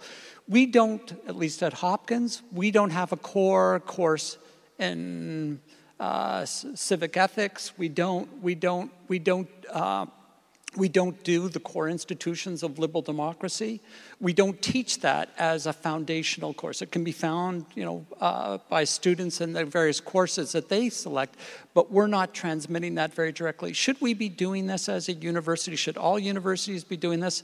And the, even thinking about your work, as you start to see these fissures and problems and polarization generating in society, again, what should we say as a university that we are going to say is absolutely an indispensable part of a contemporary undergraduate education that we must teach our students if we're going to discharge our role? So, start with you, Heather. It's a great question. Um, my mind gravitates towards methods rather than substance. Uh, and, the, and the reason I do is because law schools don't have a core course in the rule of law. Uh, law schools don't say, I don't think, uh, I can't think of a law school that announces in the first week, here are the values of the rule of law. It's, it's, it's something that the students learn through the process of reasoning. Uh, that is, it is the methodology that is what matters, not the substance of it. And so, what you do is you teach your students to think critically, to always think about the other side, to, again, to, to, to figure out where there are arguments on the other side and where there aren't. And, you know, even although lawyers are polarized along the same lines that everyone else is, one of the things that's really interesting about lawyers is that they are able to step outside their, their their intuitions and commitments and acknowledge when something's a good argument or a bad argument. The perfect example is Roe v. Wade. It's a decision, an abortion case, the first uh, important abortion case. And if you ask sort of people in the American public, are you pro or con Roe v. Wade, they'll be strongly pro or strongly con. If you ask lawyers, they may have a strong view in abortion, but they will almost universally agree that Roe v. Wade is badly reasoned. Uh, and that and that's because when we teach that course in law school, we teach students separate out your view on abortion. Think just about the analytics. Is that a well reasoned opinion? If it's not, can you construct a, a well reasoned opinion for the position that you hold as a moral matter? So it's a methodology, right? It's not something where we announced at the beginning. I think if we, I have to say, the thing, if you want to tick off uh, law students, the best thing to say is, you know, this is how it's always been. You, you have to teach people to get there themselves. And to, to my mind, it's the process of thinking critically that allows us to discover and rediscover our core values. And that's what cements them. Uh, so that if you don't actually you can't just learn them by rote. I'm always skeptical that you have to cement them deep inside yourself. And that involves you going through the same thought process that hundreds of people have done before you in the same chair. Nancy? Deb? I want to um, echo what Heather's saying. It seems that um, our job as a university is to continuously require students to get to truth and then to continuously challenge them on what the opposing point of view would say and be able to back that up with as many facts, as much data, and as much, um, again, integrity in representing both points of view, if it's two or multiple points of view, um, and essentially for students to learn that they will be um, critiqued uh, if they do not represent a variety of points of view with as much depth and integrity. What I think is um, an interesting challenge for universities to think about is what happens if a student um, in a faculty member or university's opinion goes crosses a line that we would all draw differently in terms of the way they are interacting with other students. If, if because of force of opinion they um, get to a point where they are not listening, where they are constantly interrupting, where they are criticizing um, during a conversation in a classroom um, or in a public debate. That to me is where I think um, a challenge uh, occurs in terms of what are the values we're putting forward and are we going to demand, in terms of even the rules of a university, that there be um, a commitment to the listening of others in that kind of environment. Deb, do you want to come in? Yeah, I, I think the um, programs that a university should experiment with that um, force some kind of cross-cutting views to be um, in, in, terms of exposure for students. And again, just drawing from the, the lesson we've learned or we are learning, um, getting students out of the university. Um, because the, I think it was in some of your remarks that there is just a sorting that's happening, including as students come into universities, who comes in, um, which I don't think you can change overnight. So when I think about things that can be done that could have maybe dramatic effect on the experience of a student, partly if you want to get cross-cutting views, you might have to look outside of the university um, and, and think about programs that have that kind of integration.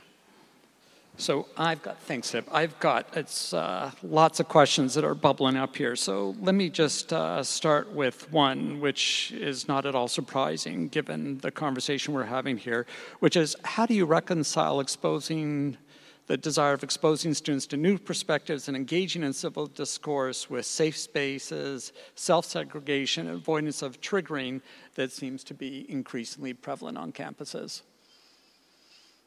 Who wants it. Not everyone has to take it, but someone does. So, I mean, one, one of the things that I think is interesting is to find examples of modes of facilitation, or, I mean, sort of the art of having not just bringing people together with different points of view, um, but different practices. And there are some, I think, ancient practices. Uh, we've, we've been mapping out or trying to meet people, whether it's uh, reconciliation, negotiation, uh, circle practice. There are various forms of moderated or facilitated conversation. Um, can we bring some of those into our classrooms uh, if we are bringing diverse groups together? There's a lot of experiences that, um, or sort of knowledge, I think, out there, not necessarily um, you know, in our innermost right. circles uh, academically that we think it's important to draw from. Heather, you want to get in on this? You know, I, one of the questions, I think this is one of the places where these debates get quite distorted, uh, as if these things were in contradiction to one another. I think one of the important things is to sort of imaginatively and sympathetically reconstruct the reasons why students are worried about these issues. And when I think about it, I think about teaching constitutional law. Uh, in constitutional law, the, some of the very first cases you get dehumanize people on the basis, most often in, in con law, of race. Uh, and, and students have to come into that class and sit there and read something that is completely dehumanizing to themselves and then engage in an argument as if it were abstract because that's what lawyers do.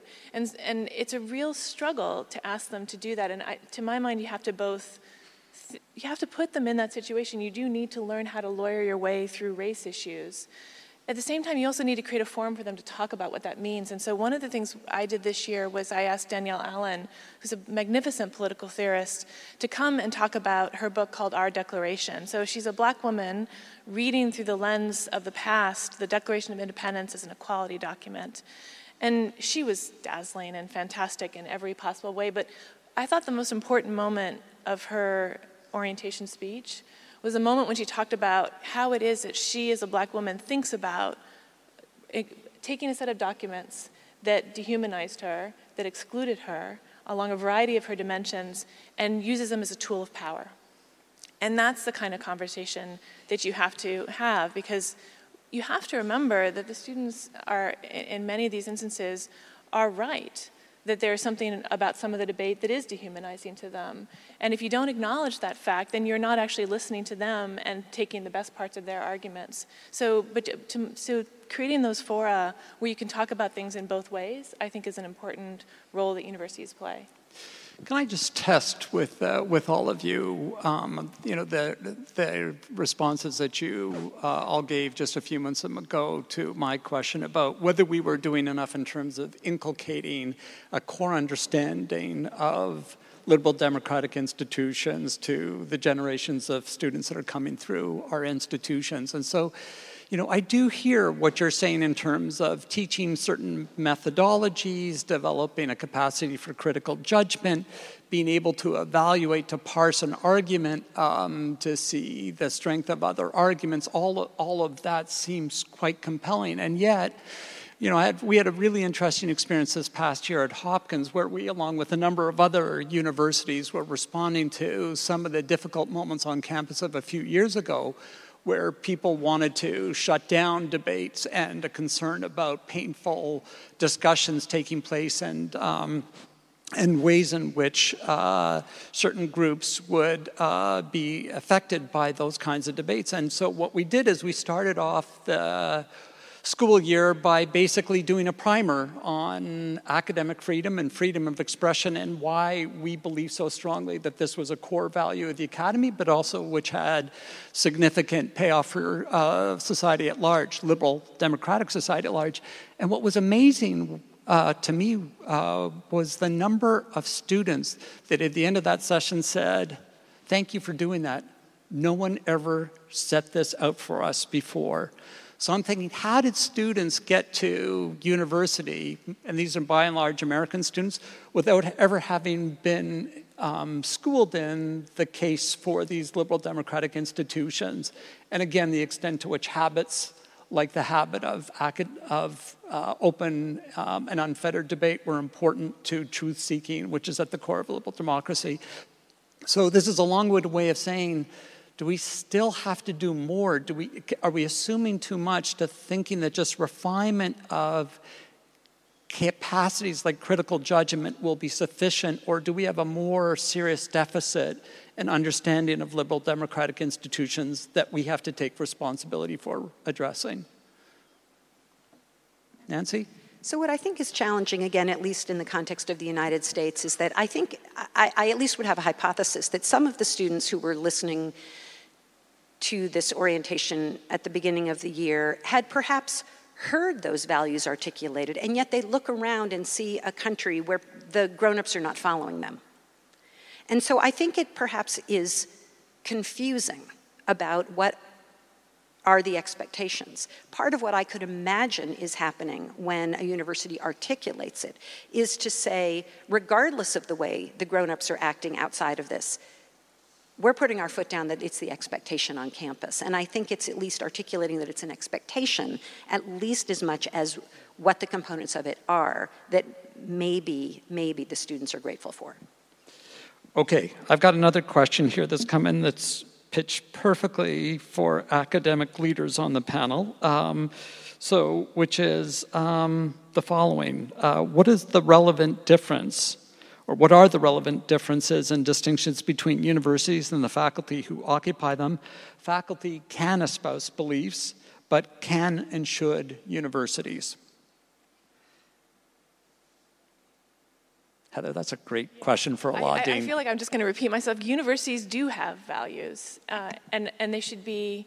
I should just be careful about. They should be hyper careful, as a good lawyer would be, about distinguishing between the ones that are core and the ones that are just affiliated with your partisan views.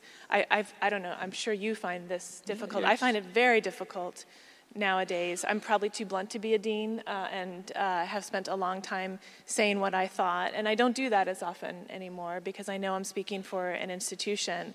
But it would be a sorry day if I were representing an institution that had no values. Uh, and, it, and I think it's crucial that universities at this moment in time don't lose track of all of their values. That is, it's incredibly important to speak out about the importance of debate and speech and, and arguing about everything.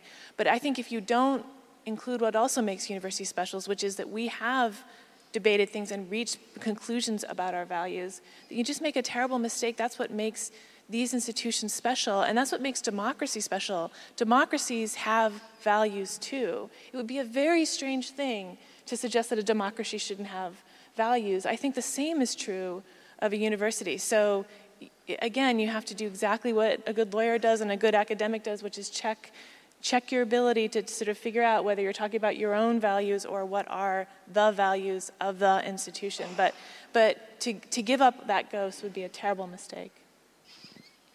Nancy, do you want to chime in on that, or we're good?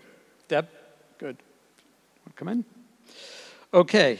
Um, an element of polarization in the United States is the notion of an elite that does not represent the common man, and universities are associated with no- this notion of elitism.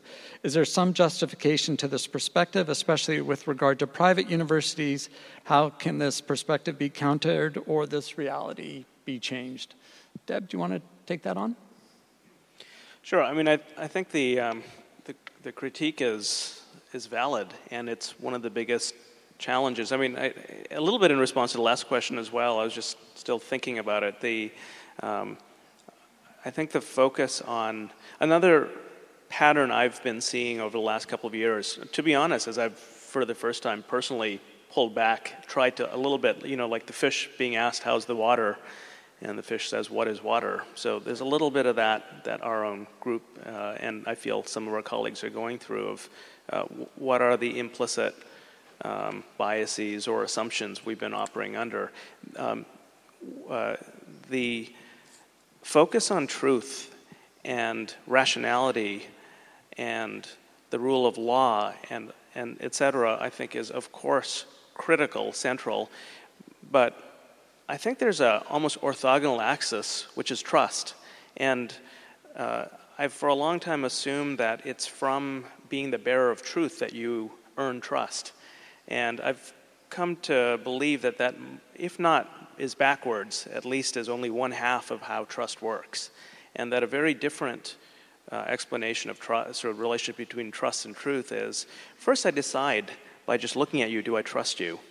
And then I'll decide whether to accept truths from you. So, separate from whether you are a source of truth uh, and processes and methods of arriving at truth, um, I, I have to decide whether I trust you. And in a world that is exploding with information and where we're overwhelmed with potential truths and life is short, where do we restrict our attention to? And if I don't trust that you're trying to bring my attention to the right place, I'll tune out. And I think one of the great challenges in, that many institutions, including universities, are going to increasingly face um, is that there are groups who just don't trust that we're the right institution to steer their attention. And I don't know if just focusing on processes of rational discourse and how to get at truth is sufficient. It's necessary, but I think it's incomplete. And so it's along this other dimension where I don't know what the statistics are in the US, uh, but I have this sense that more and more uh, uh, families are exiting the public school system for related reasons to the criticism of an ideological bias of universities. Um, and that kind of underlying uh, erosion of trust, I think, is um, we, we, need other means. And uh, again, just getting back to creating exposure to other groups, facilitating conversations where you do hear the other side. These things are um, easy to name as things we need to do, but what we're finding in practice is super hard to do because, or at least at MIT, uh, we don't have the. Um, it, it, been incredibly difficult to even get to sit down at a table with someone with a clearly opposing view to my own. So, Deb, just on this issue, you know, to what extent um, do we have to go back with some intentionality and really get at this issue of the composition of our student body? So, again, for me, um, and this is being tracked in a number of the recent critiques of higher education. But you know, this really arresting statistic, I will say, this is true of Johns Hopkins, indeed of other major research united universities in the United States. Interestingly, both public and private. But the fact that 72% of our student bodies, this tracks about the top 20, 25 universities in the United States, come from the top income quintile you know, you know, to this issue of trustworthiness, um, can we get over the trust deficit in the face of that kind of um, grotesque underrepresentation? Just a, uh, one of the previous speakers gave us some historical examples of like creating these 10 tribes.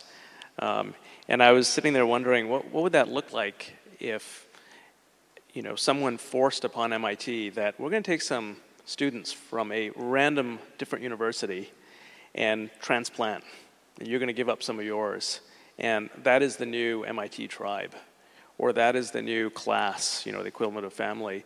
Um, boy, would there be resistance, right, from every university that's worked so hard to create the standards and the selection criteria.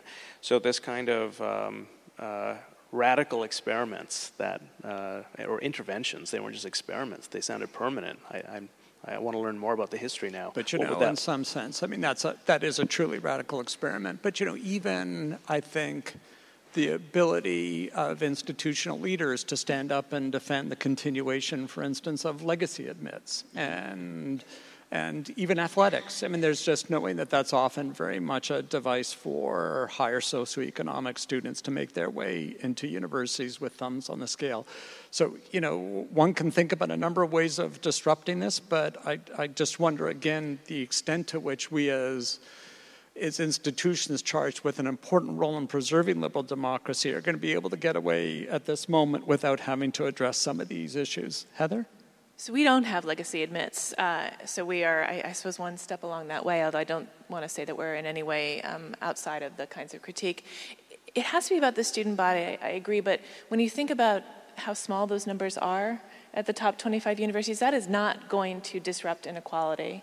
And so I think you also need to think about the role that universities play in their communities and, and the opportunities there, because universities do enormously helpful things for the world, for the nation, for states, for localities, and, and putting students into communities and having them think about their values, not just in the abstract classroom, but actually doing it on the ground, uh, really looking for laboratories of experimentation for the students themselves. That's also something that needs to be done, and universities can play a service role and do play a service role, but we don't talk about it nearly enough. I want to, I, I, I think all the conversation about how we can change the composition of the students is a centrally important one for all universities.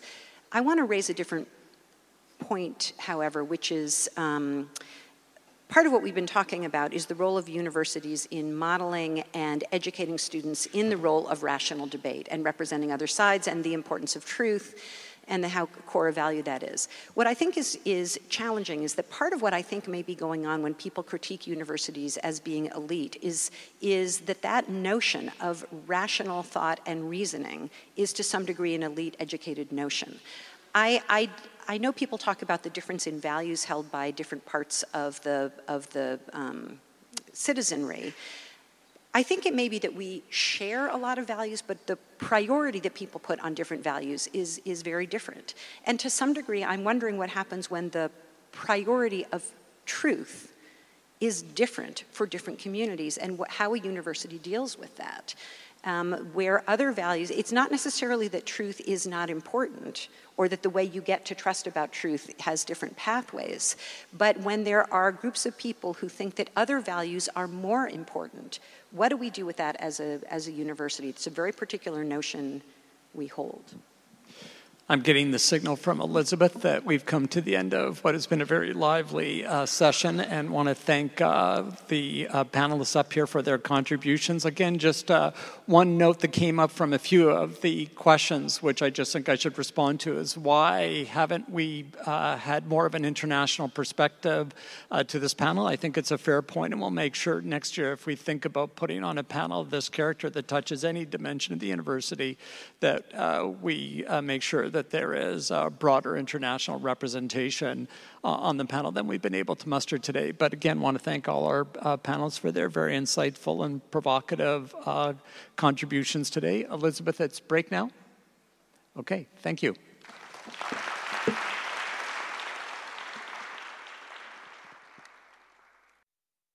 Hope everybody enjoyed their coffee break. Um, we are going to keep moving on.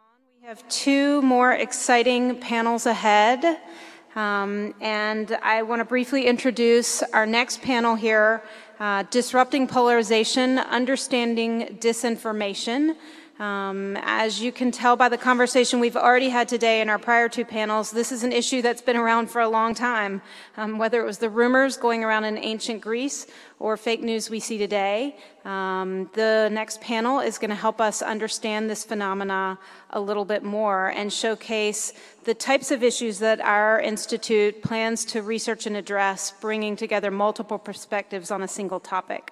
Um, so let me introduce the panel now. Um, Garry Kasparov is going to be our moderator, and he will bring the other panelists on stage and introduce them one by one. Thanks. So, um, good morning. So, we'll talk about disinformation, and um, I think first we'll have to define the term. So, why, after not hearing this word for so many years, so it's all it's making this powerful comeback And uh, so we should understand it's because of this internet, new tools, or changing the political climate.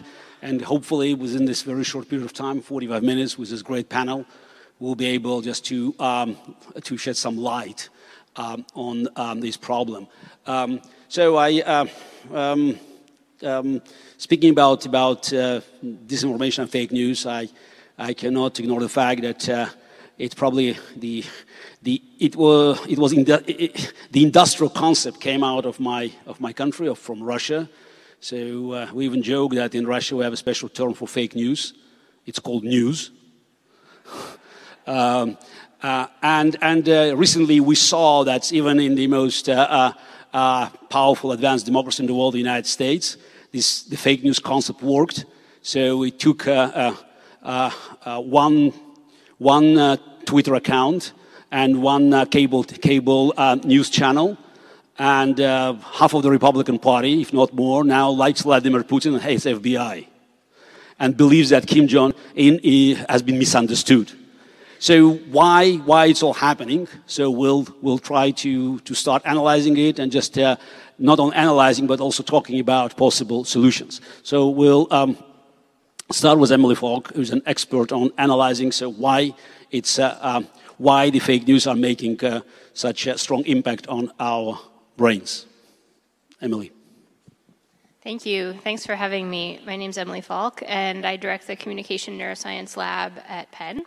And we try to study how successful communication works in the brain. And we do that both from the point of view of what people decide to share and what makes them successful in convincing other people that some ideas are good ideas and some ideas are not good ideas. And then we also look at receivers and what happens when people are becoming persuaded.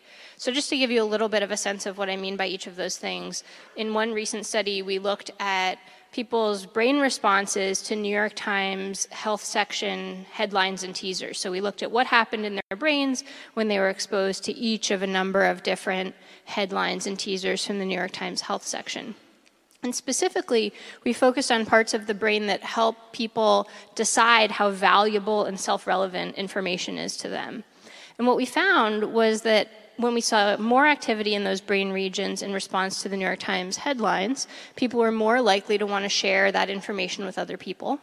And then, maybe more powerfully, what we found is when we looked at the aggregate brain activity of a small number of people in Philadelphia, so groups of 40 people, we could forecast large scale outcomes. So we looked at the New York Times website gives access information objectively about how much different articles are downloaded and shared around the world. And we found that brain activity in this small group of people helped us understand which kinds of articles were likely to be spread around the globe. Then on the other side, we've also looked at people's brain activity when they're being exposed to things like public service campaigns, so anti smoking messages, physical activity messages, messages that are trying to get people to behave in different ways. And we care about that a lot because these kinds of decisions have major implications for our longevity, for our well being. And so, what we've done is looked at what happens in people's brains when they're exposed to these kinds of messages. And again, activity in this value system, the system that helps you decide would I rather eat an apple or an orange, or compare different kinds of possible routes that you could take, more activity translates into greater behavior change that's consistent with the messages. And in that context, also, looking at what happens in the brains of small groups of people can tell us useful information about what happens at large scale. So, one additional example when we looked at brain responses to anti smoking campaigns, we found that the brain responses of a small group of people accurately forecasted which of the campaign messages would be most effective. Whereas when we asked people what they thought would be effective and ineffective, um, they, they got it wrong.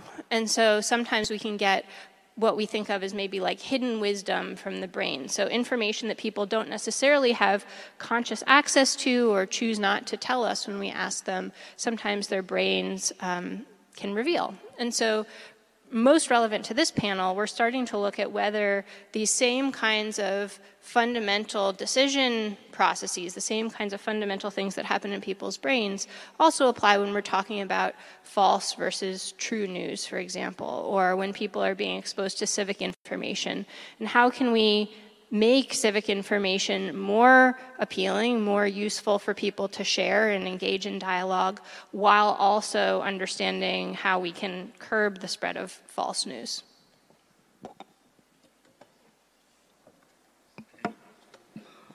Now, Deborah also uh, had plenty of experience in analyzing uh, um, yeah, this data, and uh, now she's currently um, running the uh, social uh, machines lab at MIT. Thank you. So I'll just mention one study we did that's directly on this topic. Uh, we published, uh, this is with Sinan Aral and Soroush Vosoughi, um, a study of the spread of contested news uh, on Twitter. And this was the cover of Science Magazine in March of this year. And what we did in a nutshell is scrape six major fact checking sites uh, built a database of every story that they had fact checked uh, in their history, so several thousand stories, and then looked across the entire history of Twitter, going back to the beginning of the, um, the company's uh, archives, and built a database of Twitter retweet cascades. So every time one of those contested stories was retweeted, we would look at um, the trees of how they would, um, an initial pointer to a story would then be repeated, uh, sometimes fanning out uh, through many different um, uh, threads of retweets, and asked a very simple question. When you categorize true versus false stories based on the fact checker's categorization, is there any difference in how true versus false stories spread? And um, the answer is astonishingly clear that false stories um, spread faster, they go further, um, and the difference is not even subtle. And when we then looked at um, why is it that false stories go further, and remember, uh, the assumption here is often when someone is hitting the retweet button, they don't know whether the story is true or false. They're just reading it and then in the moment hitting the retweet button. When we looked at the reply sequences to these um, tweets and retweets, um, encoded them for emotion, to look for is there any emotions in the reactions to the stories that correlate with the, uh, the, the, truth or falsity of the story, we found disgust and surprise were elevated in the case of stories that turned out to be false. Um, so it sort of makes sense as a causal story there that's suggestive, which is um, we're moved by certain emotions in the story, and uh, if the story is made up, uh, it's fake, it's easier to be surprising because you're not tethered to reality. And apparently, if you add a, a touch of disgust, you've got a, uh, a winning combination for a story that's more likely to be uh, spread. So, you know, the story of um, disintermediated um, spread of news where um, you have now in the hands of millions the decision of what to publish in a sense. Um, and this kind of decentralized network leads to uh, in this case, a pretty concerning um, effect. And one thing, just to, because we, we talked briefly about bots, we did pretty aggressive analyses uh, to remove what looked like bots from the data.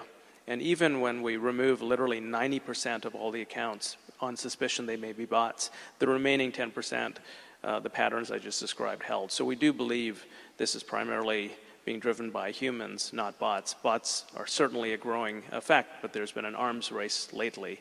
Um, one, one comment I'll make about uh, something as we're talking about actions that um, we um, have been now focusing on building experiments with new kinds of networks. And I'll just say in summary that we think going local is actually critical. And one of the fundamental elements of not just Twitter, but the internet um, is that it is not anchored in place. And there's a lot more to be said about this, but we are doing experiments in building new kinds of digital networks powered by machine learning, et cetera, but that are rooted in physical place and that build on casual physical interactions between people and have that as the, the basis for creating new forms of networks uh, that we think is, um, uh, we're not done in building social networks. Twitter has certain positive and negative uh, affordances, and um, so that's shifted us into an action mode in, in creating new kinds of networks. Um, Anne Applebaum, uh, a columnist of for Washington Post, and uh, also she runs a disinformation program for London School of Economics. Thank you. Um, I've actually been working on Russian disinformation and disinformation campaigns for several years, and one of the things that happens um, when you when you focus on how exactly it works, why exactly people believe it, why exactly people pass on information, whether it's false or true, because disinformation campaigns often include the use of true information, but twisted or framed in a, in a particular way. And that's one of the reasons they're so difficult to analyze. Um, one of the conclusions that you come to very quickly is that the problem lies in the nature of the internet, in the ease with which people create false identities, um, and so on. So I have a lot of empathy with the kind of work that you're doing. I think reconstructing the social networks and the platforms with this in mind um, could make a big difference. Um, in the meantime, I'll just describe one of the projects that we're doing at the London School of Economics, because one of the conclusions that we came to was that um, or, or, we began to, we thought we would investigate was whether it's possible to uh, reverse engineer some of the damage that social networks do, and some of the, in particular, some of the ways in which they divide up different kinds of audiences. So, and we're, we, I'm a journalist, and my um, partner in this project, Peter Pomerantsev, is also a journalist. Um, and so we thought about how could journalism begin to think differently? So could, rather than um, producing one story and sending it out to reach all audiences with the, with the expectation that everybody would read it in the same way. What if uh, a newspaper or a, or a we unfortunately now have to call them content providers, which is uh, an, an, awkward expression. But what if a newspaper thought in terms of its different audiences and was able to frame articles or true stories in different ways? And we are hoping to conduct similar, several kinds of experiments like that. The first one we're running actually in Italy. We're working with Corriere della Sera, the most important Italian newspaper, and with an Italian computer scientist who's helping us understand audiences in Italy. And the newspaper is producing articles about particular real events, but framing them or casting them or designing them in different ways. So either as a narrative, as a personal story, using facts, using data, using graphics, using video, using different ways of writing um, in order to see, and then testing those different kinds of writing with different audiences to see how they react to it. Um, the goal of this eventually is to come up with a kind is to is ideally to run it in several places, um, but ideally is to come up with a set of tools or, or kind of toolbox or advice for journalists to have them to have journalists also think about who are their different audiences. So I work at the Washington Post. I know this is already done in a kind of primitive way with headlines. The Washington Post now experiments with different headlines on articles to see whether the different headlines can reach different audiences. But what if we also started to think about content in different ways too? Um, this, I think, is important for even for journalists as a, you know, as a kind of mental exercise, to have them begin to think about how different audiences read what they write, how they perceive differently. And I think it's the beginning of what will be a long process of, of reinterpreting what we mean by the news and what we mean by writing and producing news. Thank you, Anne. Uh, Diego Ciulli, um, Google Global Project, analyzing, uh, but also uh, um, uh, finding ways how to fight back. Yeah. Thank you. Thank you for having me here. It's really an honor and pleasure having the opportunity to discuss this information with you. But um, I will start from what we do at Google. Actually, why, uh, why we were created and why we are so successful. The reason, the very reason of the success of Google is that there was a lot of information. It was something new in the history of humans because we used to consider information as scarce, good, and then uh, with the internet, a lot of information became available. And the key of our success was to design an algorithm that helped people find the right piece of information in the right moment. this has a lot to do with what we are discussing, discussing today. Because, of course, the, the early days of Google uh, had more to do to researching an academic paper or uh, the weather forecast. But now we are in a world in which the source of news the source of uh, actual information is uh, so widespread uh, that the key skills that people need is no more knowing how to access information. That were the skills that every one of us basically has learned at school. Now the key skill for uh, citizens is uh, to navigate uh, in a huge amount of news and understanding what is true and what is false. We think that uh, we should address it two ways. The first one is uh, at the core of our job, uh, actually as a technology provider. So uh, the first search engine uh, was successful because helped people uh, find the correct information to their answer in the form of a query. Now the challenge for a company that wants to organize information is also to help people finding trustable information. And that's the reason why we are working on a number of technological processes to teach our algorithm and work with our partners in the news industry to uh, reach their targets. On the other side, I think we should redefine from scratch uh, the notion of media literacy because uh, our students, well, just an anecdote, uh, I used to be a politician before working at Google.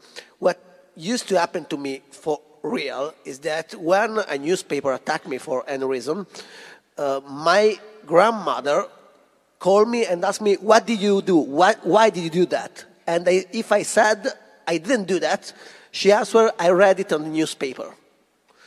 well, uh, I was in a conference like this uh, two months ago, and uh, I asked to 100 students what were their primary source of information. They answered their friends. Something deep has changed. We do think at Google that we should help uh, traditional and uh, trustable information to reach their users.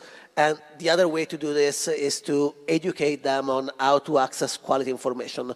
So, and then we will discuss further, but we are really working on the idea that the web could be an ally to debunk fake news, not just to spread them. Good. Uh, now, uh, there's so many questions here already, and uh, Actually, I had some on mind, but uh, uh, they are, you know, that's, that's exactly what I wanted to ask. Let's start with one that you know, goes to all the panel. Um, so, and uh, it's been repeated a few times. Um, I can read one, but it's just uh, basically it's the.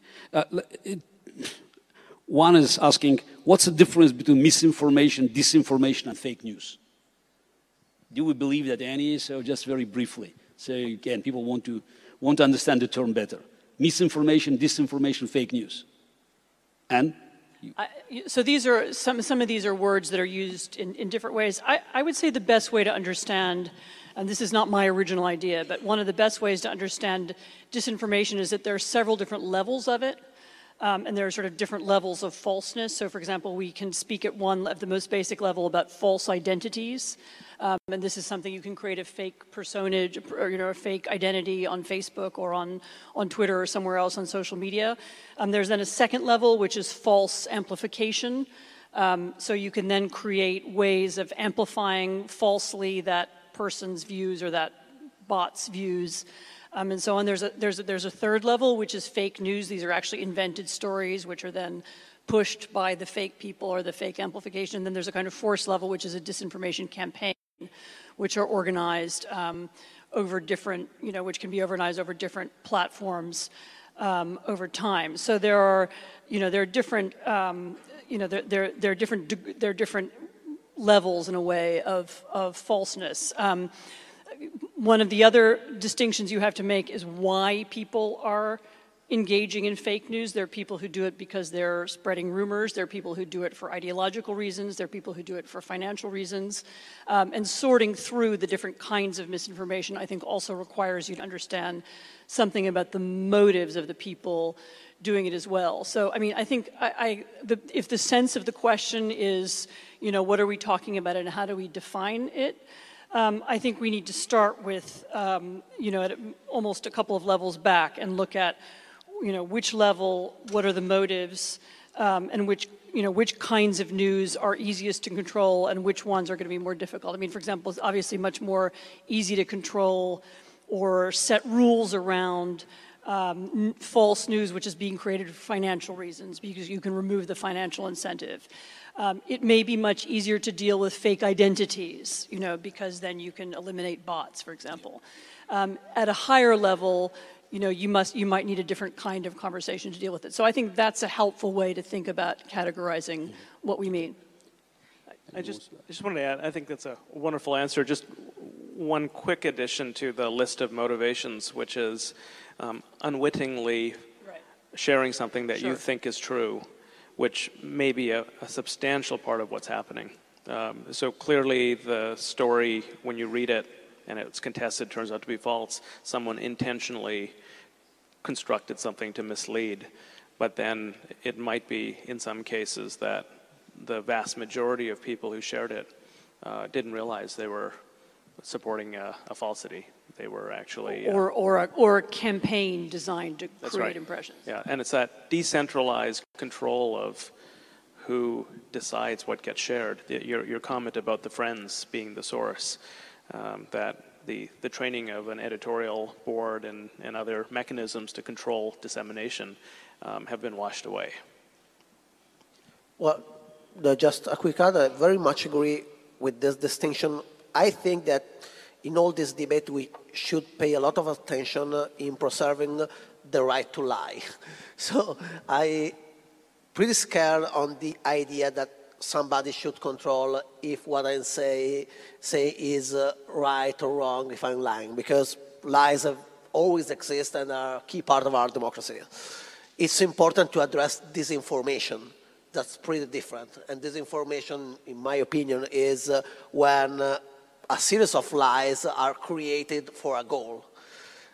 And from this point of view, it's far easier to address the goal. On one side, there is uh, political propaganda and geostrategic propaganda. That's something very complex uh, to address. On the other side, and raised it, it's money. So we know there is fake news is an industry and uh, investing on uh, polarization is an industry to take out money, and most of that money comes out of advertising. So we are becoming very radical. You know that Google is also a provider of uh, advertising for blogs and websites that make money by placing ads.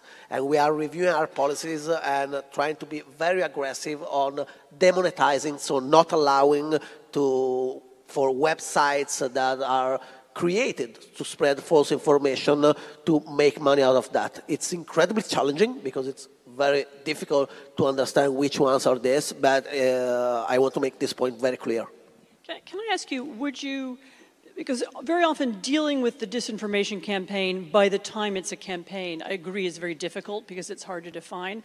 What do you at Google think about going down to the lower level and looking at false identities, websites created under false, um, uh, you know, under under false pretenses? You know, what if you made things transparent at a much lower level? Would that then make it easier to deal with this higher level of disinformation campaigns? Yeah, that's. You understand what I'm asking? Yes, I understood. That's an incredibly important problem. Uh, that for us is a bit less relevant because we, we don't have a big social network. That's incredibly relevant. False identities is an incredibly relevant problem for social networks because you always have to take a balance between uh, the uh, quality and the uh, fight against false identities. On the other side, the preservation of anonymity. That's been uh, one of the key pillars that has helped the internet being a tool for dissidents and uh, not ordinary ideas to be spread. But this said, we have uh, very strict policies against false identities, and we try to remove that in particular with Google Plus, was a social network that was designed around two identities. On the other side, and it's not on the actual identity, but it's on the credibility of the websites, we have tried we are training actually our machine learning system and our human trainers to try to understand when a website is accountable or not. And in particular in Google News, we include only news organizations that are accountable, so that list who the publishers are, list who the authors are. The very idea of uh, keeping separate uh, the search engine from Google News is this. The search engine has to do with freedom of information Google News is news, so it has to be controlled. Since you have a mic, so the one question is directly to you. Do search engines have an ethical responsibility to promote factual news over uh, um, popular news? I don't understand what's the difference. Yes, Yeah, I- that's the question. I'm radical on this too, and I think no, because uh, I'm also scared of search en- engines with ethical responsibility. Yeah. Uh, I think search en- engines have a transparency responsibility. That's very Yeah. different. Good. We try to be transparent on how we rank sources. That's a small part of what I just said, but it's a, a 60 pages paper on how we rank sources. But what I think it's very important for search engine to make transparent how they rank sources on the other side, and on, on the other is to make an as clear as possible distinction between uh, the search on the, the results on the free web and the results coming from uh, uh, news organizations. And on the other side, that's never obvious enough, the difference between uh, results that are paid, that's advertising, and results that are free. Yeah. Emily, question for you. Um, could your research findings be used in ways that may not be good for democracy by media organizations to maximize their metrics? Sure. So that's a question that comes up a lot, and um, I think the answer is certainly that any kind of technology can be used with different kinds of motives. Um, when we think about this question, the way we think about it is that it's important for it to happen in the public domain for people to know what's possible and not possible. So, for example, private organizations or political organizations can do things, you know, in the basement of their organization, and they don't have any um, legal responsibility to say what they are doing or are not doing. Whereas in a university context funded by public dollars, we publish in the public domain how we do this kind of work, what we think is possible, um, and we try to focus it on, to the best of our ability, pro social ends. So in my lab, we do a lot of work on things like health campaigns, and as I mentioned, we're starting to think about some of these questions about false news. Um, but certainly, understanding these kinds of processes can, can cut both ways. Yes, uh, just following up this. One of the main things that political science students are taught at college is to check, verify their sources. Like engineers are taught to build bridges. So, how can people uh, spot the fake news? So, is it just failed endeavor or what? And also, uh, it's a question to you, Emily. Um, the importance of critical thinking. So we heard about it. So uh, in the previous panel, that's and the humans not being driven by emotions, but interpreting and acknowledging the value of a piece of news based on reason. So uh, can you provide in any insights on educational strategies for the citizens of the future to have the skills necessary to deal with a massive flow of news? Because this is one of the one of the another question is uh, how can we sort of find uh, sort of find a path with so much news, so with, with a flood of news. So there are a number of questions built Yeah, into yeah, what you just, uh, asked. I'm just Um, I'll share them. a couple of different kind of recent insights from work that we've done. So one is when we look at what happens in people's brains when they're exposed to information, and we ask the question of whose brains are most predictive of large-scale outcomes. The answer is that it kind of depends how the person's using their brain. So, for example, in the New York Times study that I mentioned earlier, um, on average, if we looked at the brain activity in these 40 people, that was predictive of large scale population level sharing of the New York Times articles.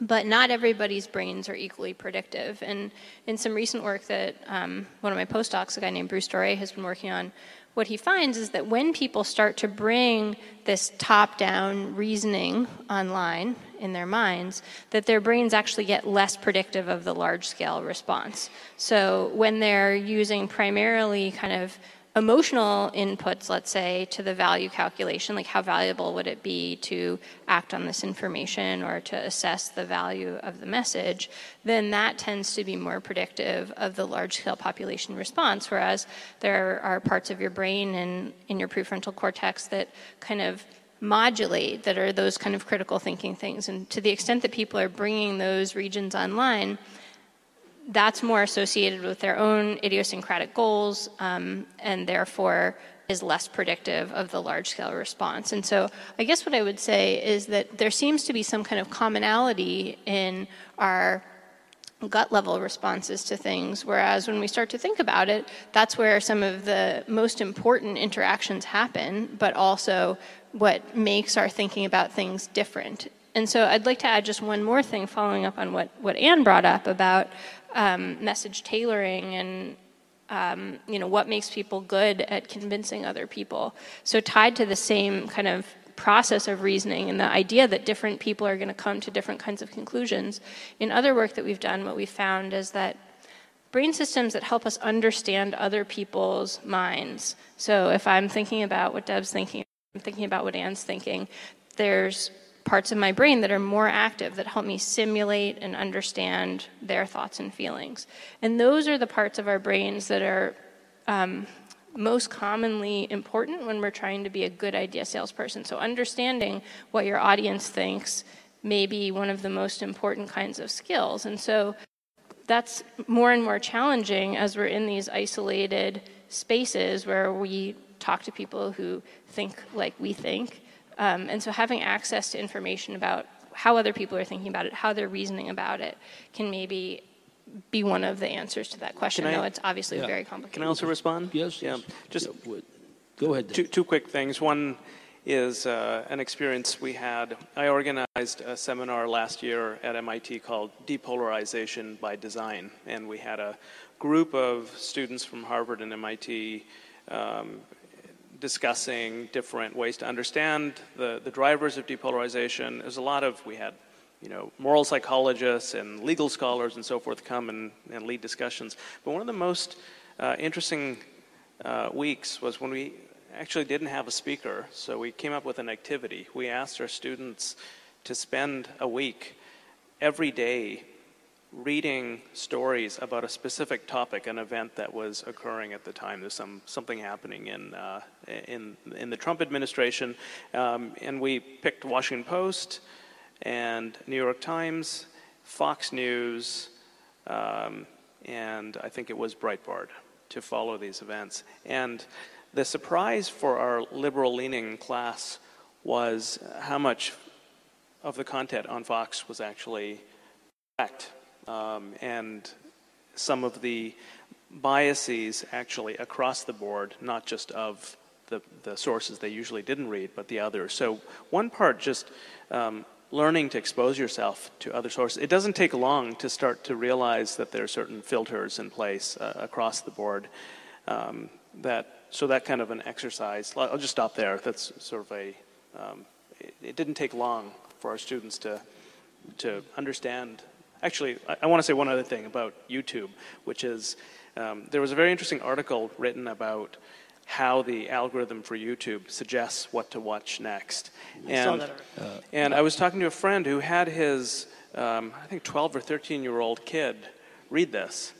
And he reported, so this is a data point of one, how immediately this kid, in realizing, hey, I'm being manipulated, um, internalized, and every time he would see the suggested what to watch next on YouTube, um, had this, call it media literacy, like, hey, I'm, I'm, it's trying to, I know what it's trying to do to me.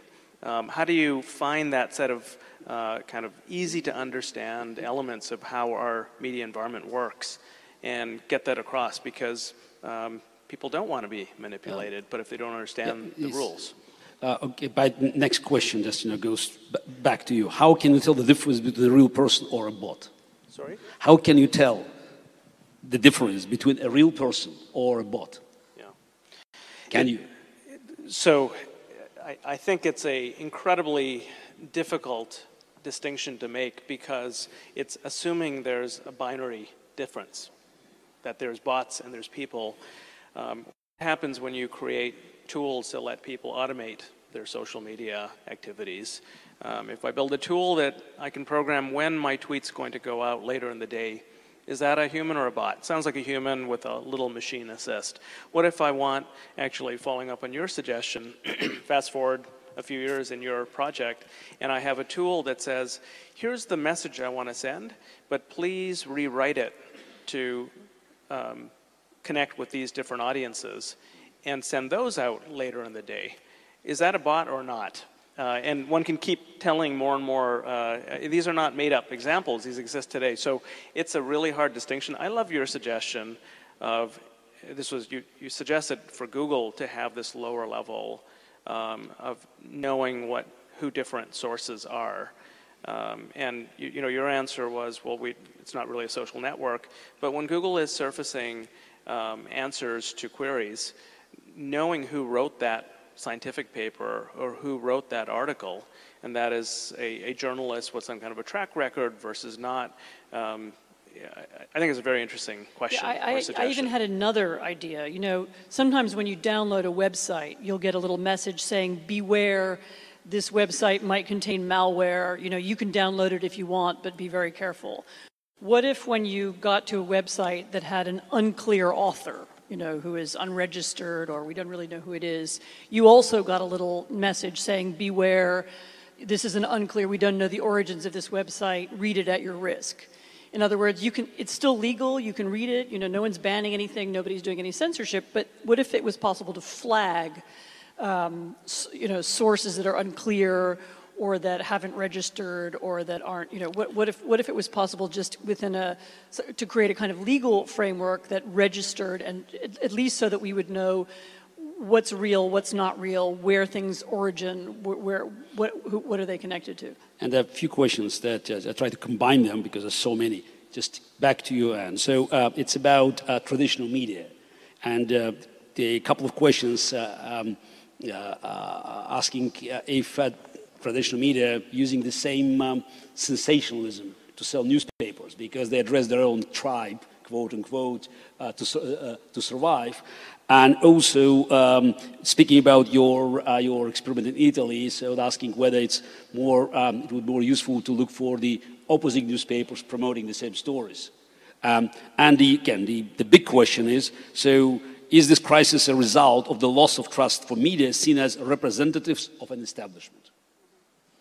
So um, it is true that today the way that a lot of traditional media companies have now learned, or beginning to learn rather, to make money online, because I should maybe I should step back a couple of paces and remind everybody that one of the sources of crisis for traditional media is that it's not that people aren't reading it. Actually, a lot of people are reading it, but their business model has disappeared.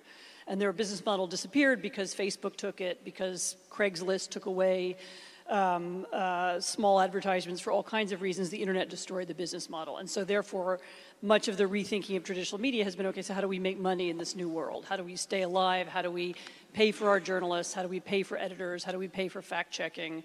Um, and so on. And one of the, the obvious ways to do it is to create the sense that a traditional newspaper is a kind of club um, and anybody who reads the New York Times and looks at its lifestyle pages knows that this is what they do. So you are a member of the New York Times clubs, you drink cappuccino, you go on cruises in the Greek islands, you know, you can see who their advertising is aimed at. You can see what the sort of lifestyle, you know, impression of the New York Times is. Um, I'm exaggerating. Forgive me for New York Times readers and reporters in the room. I'm, I'm, I'm just exaggerating a little bit to make a point here. Um, and I work for the Washington Post, which you could accuse the same, you could say, you could say the same thing. So, the, so then the question is, is that, since this is now a way in which you know, you need to, you need to recreate your market, and, and people are doing it by creating a sort of identity. Is this damaging to democracy for exactly the reason that you, you know, that some of the, the questioners imply? Um, are you therefore leaving out opposite points of view, people who don't belong to this social class or, or who don't identify with cappuccino drinking, Greek island visiting New York Times readers? Um, and the purpose of our um, of my my Corriere project is precisely to see if even within an establishment newspaper we can we can seek to reach anti-establishment or counter-establishment um, people by writing or, you know, or framing um, in different ways. It may be that the answer is no, and it may be that the answer is, you know, Corriere can't do it, but I don't know, Cinque Stelle can, or, or somebody, some, some counter person can. Or it may be that, um, uh, you know, that because quite a lot of quite a lot of what makes people believe or not believe people, things has to do with authority figures and who is quoted and who is, you know, so if you could find, I mean, for example, one of the examples that's, that we're looking at in Italy is there's a lot of trust right now for the Pope in Italy. Um, there's a lot of belief in the Catholic Church. The Catholic Church has a very different refugee policy from the Northern League. Um, it seeks to, you know, to, to, to promote compassion.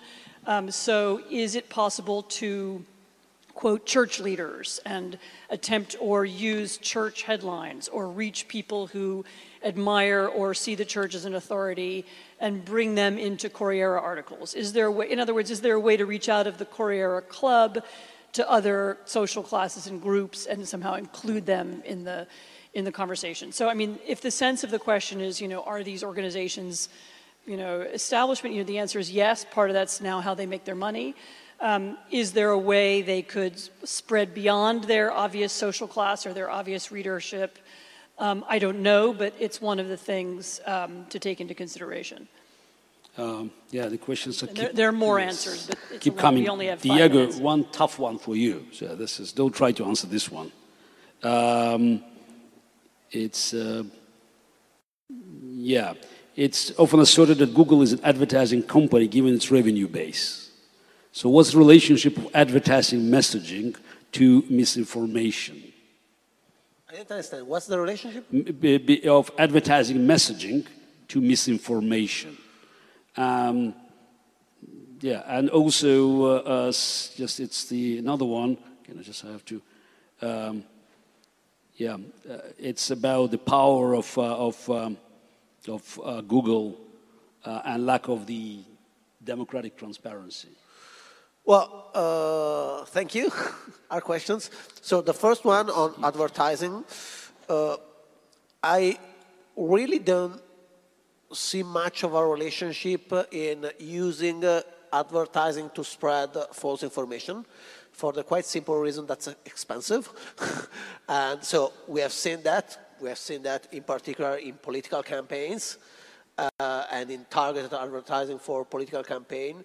But honestly, I think this is fairly overestimated because what we see is that the uh, false information, disinformation strategies are largely based on uh, using network of users or of bots of that difficult distinction to spread uh, natural results rather than buying advertising for uh, spreading false information. What we see, and I covered this briefly before, is using advertising as a source of revenues to pay for search news. It's the phenomenon of clickbaiting. So you create uh, uh, a website uh, talking bad and spreading false news about refugees and immigrants just as a tool to drive traffic on Dude's website because people will share it and you will make money with the advertising. On, this, on, the, on both points, we are, we are addressing both points. On the other side, uh, on paying for advertising is pretty easy because uh, advertising is fairly controlled. So it's uh, quite, and uh, it's complicated and we could organize a workshop on this, but advertising on Google is based on the quality of the ads and of the quality of the page of destination. And uh, advertisers bet on which ads each one will see. Uh, quality of the ads. Will see, yes. So quality of the ads. Quality of the ads and the quality of the destination page. So uh, it's far more likely that uh, if both advertiser offer me one euro, that I see the ad of a trusted source and of quality source rather than a low quality one. Uh, but it's not the key of the issue. The other one is uh, uh, using advertising as a driver for making money and to create an industry of false news that's the issue that we are trying to address okay. because it's bad for our uh, network. Uh, so um, time is, is, running up. So uh, I have to apologize. I omitted all the questions about education, uh, early stage or higher education, because it takes too much time to answer. But there's a final question, please, you know, 30 seconds just to, to, to, answer this question. And please, you know, just uh, a grain of optimism. Do we witness the Orwellian dystopia, which is described in detail in 1984?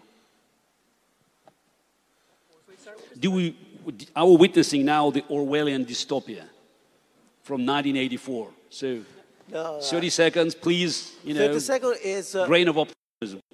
Definitely no. We are in a terrible transitional phase in which people are used to have few information and trust them, and now they are they have much more freedom. They have just to learn to navigate.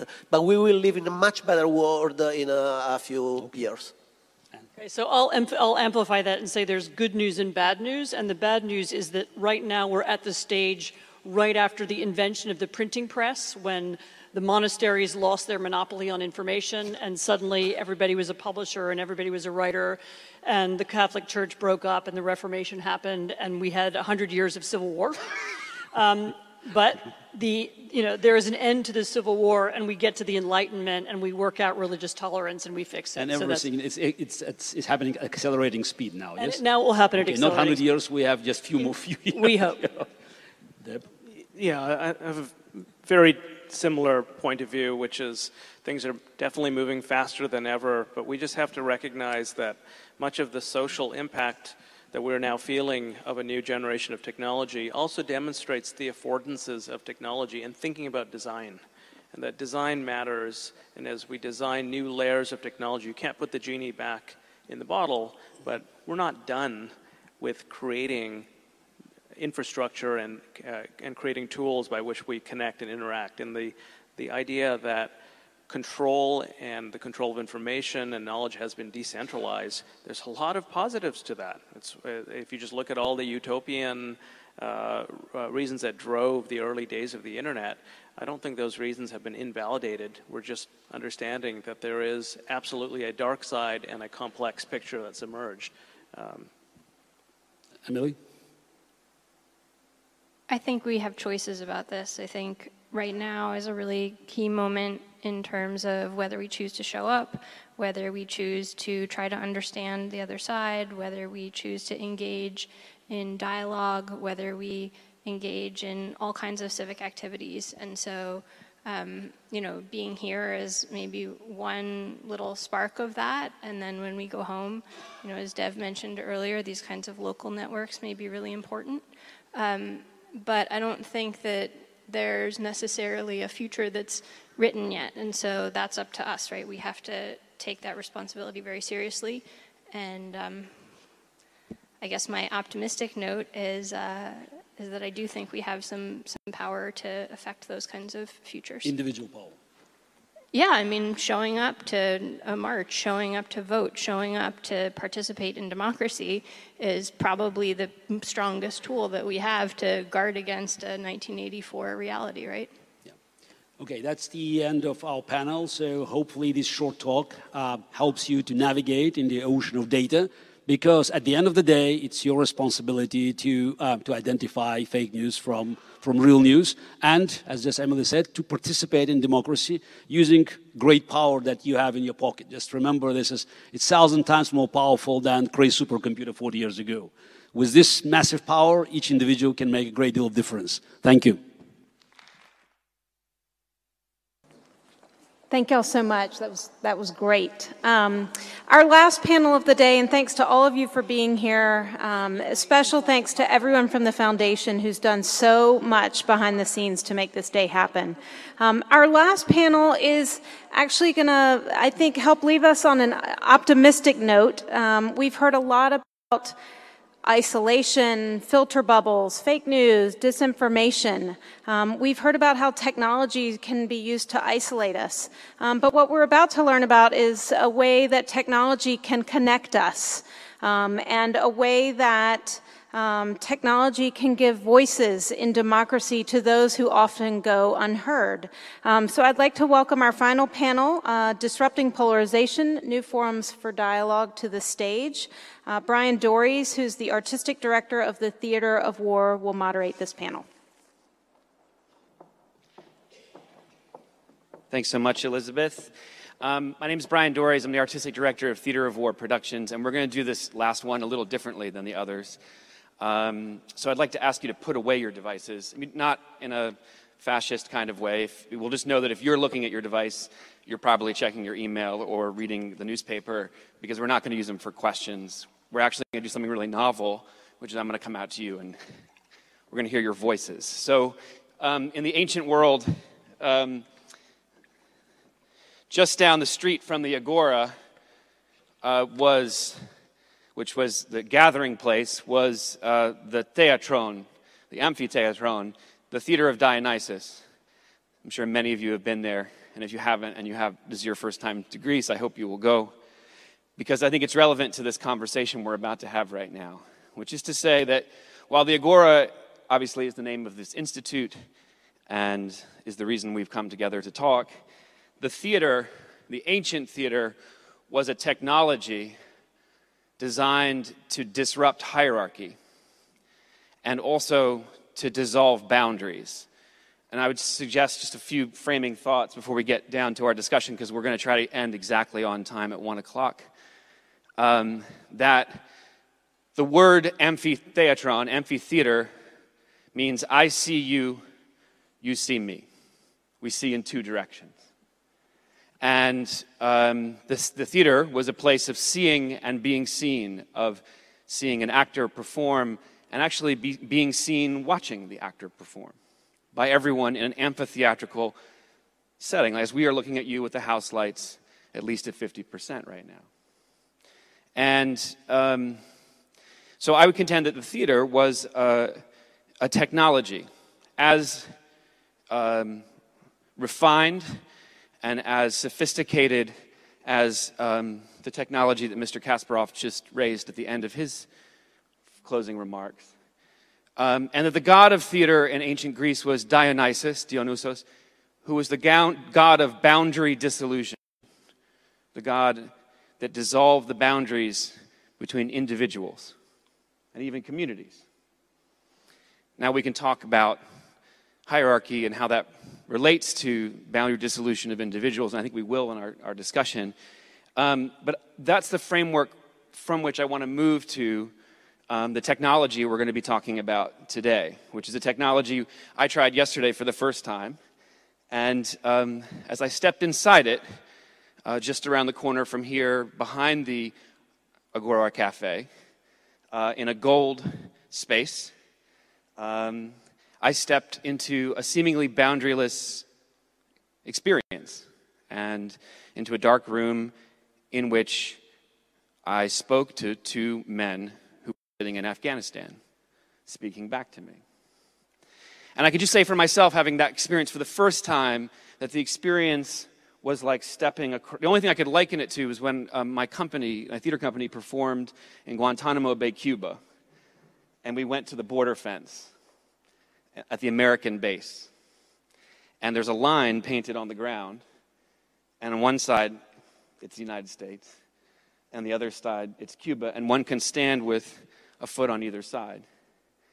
And it felt like I had a foot on either side. I was in neither and both for that brief interaction uh, with those two men from Afghanistan. And I'll leave it at that, but to me, the really fertile ground of this discussion will revolve around how technology can help us to dissolve boundaries that prohibit us from hearing each other.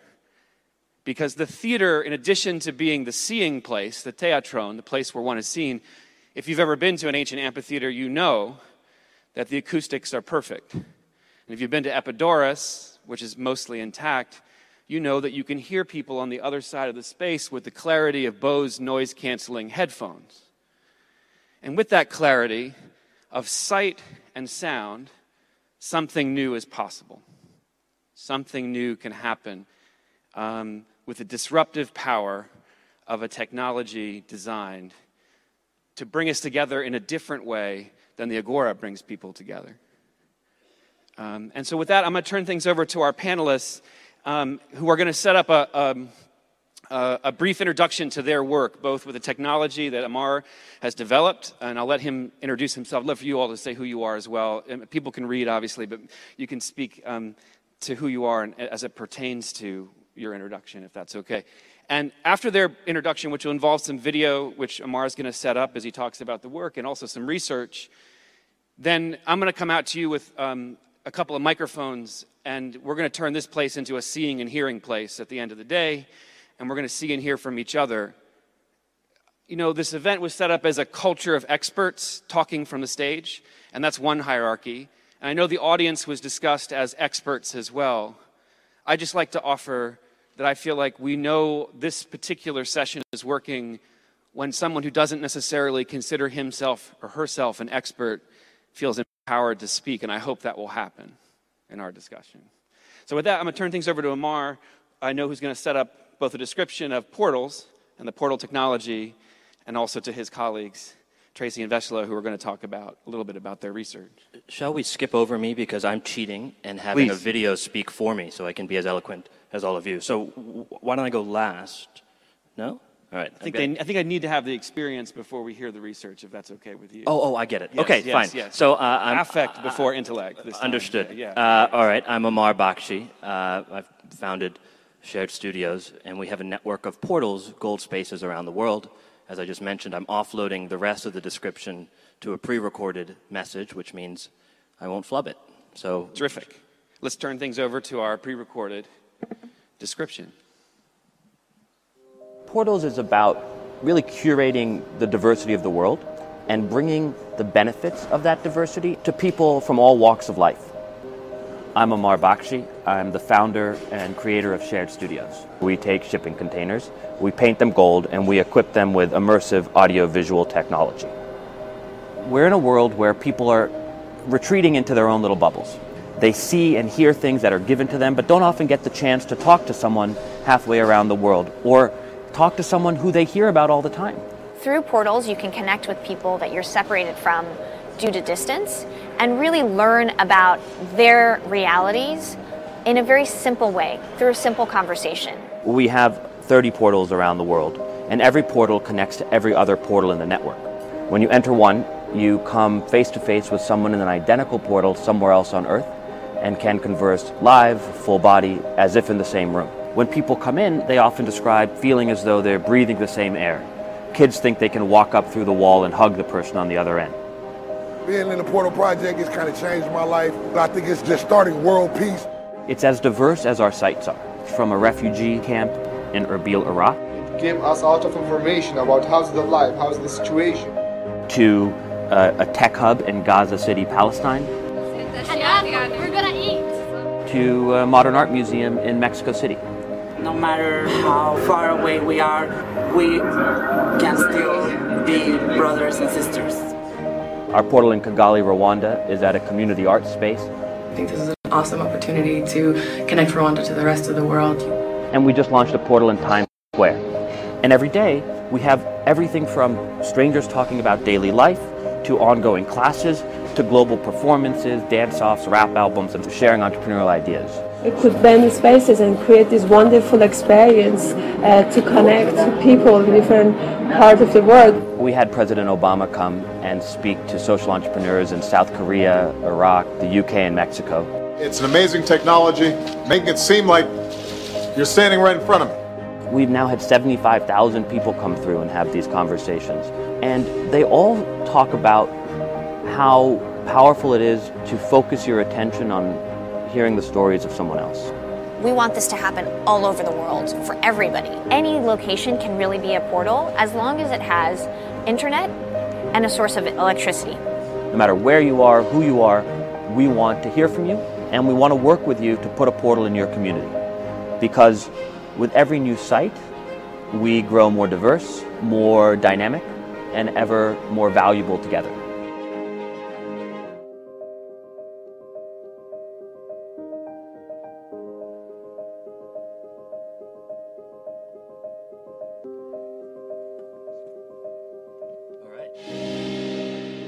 So, uh, shall I briefly? Yeah, please. Okay. Lead us in. So we now have uh, about 40 portals around the world, staffed by 60 portal curators, whose job it is to open that portal every day, to encourage their community to participate, and one of those curators is here with us today. Uh, just briefly, our vision is really to create a network of these permanently around the world, uh, analogous to a library. And with a library, it's not just a librarian mechanically getting you a book to match your discrete interest. The librarian is also trying to excite you about engaging human knowledge itself. And I and we similarly think about portals and our curators as encouraging people from all walks of life to seek to take advantage of human diversity uh, as well. So, our vision is one day to have perhaps 10,000 of these around the world, all staffed by human beings whose job it is to do exactly this. Now, we have a portal outside, and it's connected to all of our sites around the world, um, thanks to SNF Agora and Hopkins for bringing us. And in fact, the person who is curating it on this end is uh, Omid Habibi, who's here with us, and actually is the reason we have a permanent portal network in the first place. Uh, originally, we set up a portal between Tehran and New York as an art piece, and people came in and had moving experiences, but we didn't necessarily anticipate it would grow. Omid reached out, having heard about it on BBC Persia, and said, I'd like to bring a portal to Herat, Afghanistan, for two main reasons. One, when people think about us, they think Taliban or outsourced labor. And two, we would like to showcase and engage and learn from the world. So show ourselves, be heard, and then listen. And so he found a, gold, a shipping container, painted it gold, set it down in Herat University, pulled together all the local leaders from various tribes for an event so they felt collective ownership of this new item, and then socialized it so that it now has been running there for more than three years. Now, just three quick anecdotes from that portal in particular will maybe set the stage for uh, what we're going to talk about. One of the things that happened in it was that men or women who normally don't spend time alone in the same room in Afghanistan entered the portal and were alone in the same room, quote unquote, as someone in another site, somewhere else on Earth. And of course, it's not the same room, it's a, you are separated by distance. And there is this space with new norms of behavior and codes and assumptions that we are creating together. Second, we had a drone pilot in Washington, D.C. come in and speak to uh, someone in Herat, Afghanistan. The drone pilot knew the geography of Afghanistan extraordinarily well, extraordinarily well, and yet had never had a conversation with an Afghan. And similarly, people who did often came in with a particular purpose in mind or goal for the interaction, never just to come to know the other. And the final thing that I think is relevant here is that we also have a portal. One of our portals is in inner city Milwaukee, in a community with the highest black male incarceration rate in America. One of the things it grapples with is gun violence. And our curator there, who has also been with us for a number of years, organized local gang leaders to come to the portal to converse with people, tribal leaders in Herat, Afghanistan, about how they sought to make peace between diverse and rival groups. Our curator calls this portal life, which is the idea that no matter what you're doing, whether you're playing, working, relaxing, you can do it at least as well, if not better, by engaging across distance and difference. And that can be done both globally and in our divided cities here at home. So, final note um, you know, there are immense benefits to our interconnected age and to technology and to human diversity. But often those benefits do not extend to everyone. We are fortunate to be able to fly, to be here, to be part of multinational institutions with global connections. But for the vast majority of people who rarely leave a relatively small geography, the benefits of this are not, are not uh, there. And yet there's a tremendous amount that can be done by harnessing it and tethering technology to communities and a common purpose. Terrific. Thank you so much, Amar. Um, our next two speakers, I think, are going to tag team this portion of our, uh, our discussion. And then, and then shortly after their brief opening remarks, we're going to come straight out to you and we're going to move back and forth between these two places. Yeah. Well, first, let me say thank you to the foundation and to the folks at Yale who, who brought us out here to share in this uh, uh, Johns Hopkins. Did I just say that is jet lag right there? Uh, to share in this experience um, and to share this technology with you. Um, I wanted to begin by doing a little one-woman show uh, to show you that uh, what happens inside the portals, uh, what happens when people from different geographies engage in, in civil discourse. They're in the middle of a disagreement. They're in a disagreement about policing and the role of the state in their lives. One says, Well, as I said again, don't say you don't like the police because some police are, it's just like saying a woman did something to you and you hate all women. No, it's not the same thing. The other person says, nah, nah, no, it ain't. It's not the same thing. If I get pulled over for speed walking, the police is not my friend. Do you understand that? Anytime I get pulled over and I didn't have no brake lights out and you tell me the brake light out, the police is not my friend. So you know the police can be your friend, but they're not mine. I've been arrested over a dozen times, so they're not my friend. But I do respect the police. You know I don't like them, but I do respect them. I got to get out their way because I know the consequences behind going up against them. They don't aim for the lower part of your body to slow you down or injure you, they aim for your head. To which his interlocutor says, Do you know they are also scared? They are human. Do you know that they are also scared? One police told me the reason they must get worried now, they have people in the street who have better guns. I haven't really seen a brother get the righteous trial since the police killed them. Not one, not one. It took for the officer to rape somebody for this brother to get his peace, to get his rest in peace. It ain't no peace if you ain't getting just, justice behind your murder. The police is not right. This is not right, man. All these brothers getting shot for free. Do you think that's right in any t- type of form, shape, or fashion? To which his partner says, No, no, no way, man. I know. I know all about this sea. But as I said, my only thing is I'm not going to blame the whole nation for a couple people. So that's what I'm saying. To which his partner says, The whole nation need to be blamed because the nation upholding it. You should target the people who are messing up the name of the police because they police is not supposed to be unrighteous.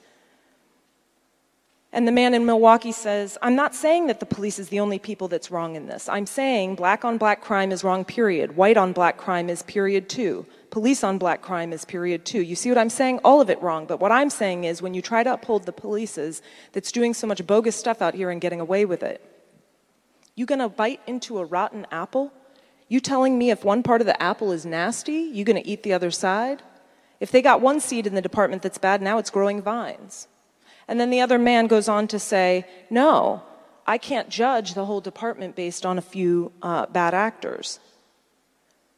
The other man says, That's what I'm talking about. They have to accept their friends, police who are doing the stuff that they did not themselves do. They got a code that they live by. And finally, the Milwaukee man says, Right, like you said, it's bad for them. So what does that make them? That makes them a gang. That makes them a legalized gang. Now, the conversation goes on, and they end at a point of consensus, and they say, I appreciate you. I appreciate hearing your story. I've learned something from you. So at first, it seems that they are having a vehement disagreement. They're a thousand miles apart, and they're debating in this room. The, the conversation gets heated at some point. But they also share jokes. They laugh together. At one point, they recite lyrics to a poem. At another point, they tell their own traumatic stories of police violence and firsthand experiences with the state. They share moments of yearning. They share their innermost aspirations. They share their political desires. They share in political morality.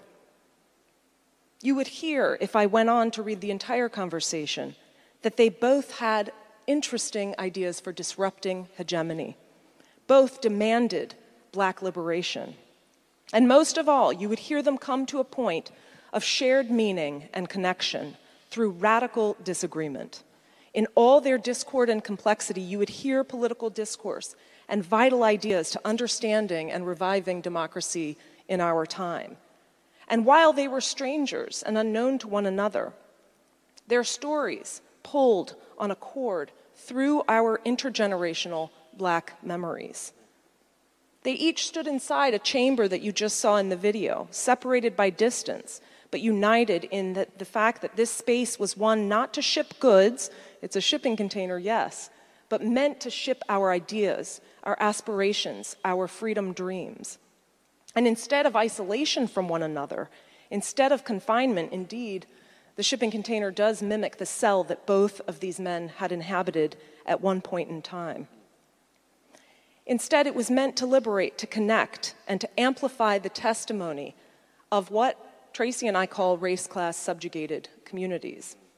And after that pair left the gold virtual front porch, a young woman entered and she spoke to another woman, a mother, and they shared ideas about what motherhood meant in this time of high police violence against their young children. One says, You can't even raise your children properly, you know, with someone else, the police, trying to be their dad. I mean, you're not even part of, a fam- of my family. How are, you, how are you providing for me? And the woman she's speaking to says, How are you even being supported? I can't even get you to come to my neighborhood if somebody gets shot. But for our stolen car, you can. You can do 70 and 80 miles per hour down a one way street, and all these children are playing on it. And as they left, over the course of the next year and a half, in partnership with Shared Studios and Amar and the curators that you saw in the video, Tracey Meares and I paired up to amass the largest collection to date of firsthand experiences of highly policed communities. They took in one another's accounts, they bore witness, and they tell us something that I want to leave you with today, which is that we, this conference is premised, is anchored around the idea that polarization and fraying civic discourse and fraying democratic institutions and pitched inequalities are really a new thing that we must address. And yet, these folks inside the portals and in our research have been telling us that democracy has never been well in their communities, that it has always been a limited project, that it has always been an unreconstructed democracy. One of the radical ideas of this technology, of the portal, is that it offers them the keystone to a functioning democratic order, and that is voice.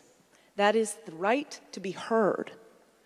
The famous democratic theorist Robert Dahl once said that political equality is premised on the notion of an equal distance of citizens to their government, of the ability of all citizens' voices to register in the halls of power.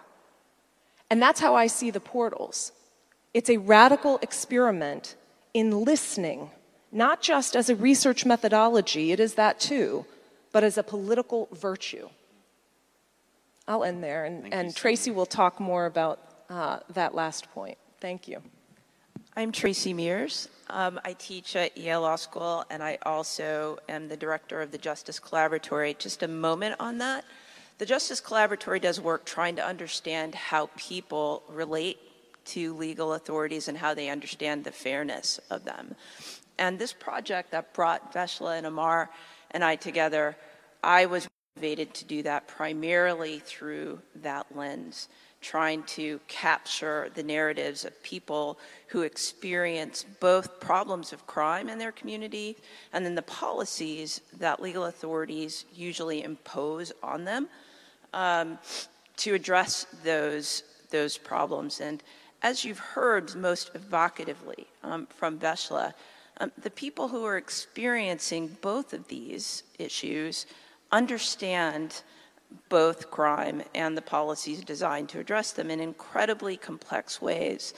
And one of the things that we wanted to do through this project, in addition to critique the usual ways of understanding those narratives, let me just say briefly, the usual way to do that is through collection of public opinion data, where we as researchers interact with respondents in very highly constructed one-on-one ways one thing you can say about that is that it's neither public nor opinion.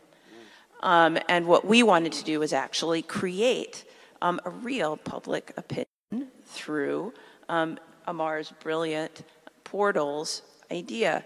So that's one thing. But we realized very quickly that by centering these voices and making them the focus of what we needed to listen to, was that we could actually give meaning to Lani Guinier and Gerald Torres's work, who wrote in The Miner's Canary that issues of race in the United States often point to underlying problems that affect all Americans, echoing what Vesla just said about the problems in democracy being universal, long-standing, a through line of the ways in which those who are dispossessed stateless, in our own work we have called them um, the unfree, have not really been able to participate in democracy. So we think that by using the portals, it's an opportunity to center those voices and to allow folks to work together to assert their own agency to come up with strategies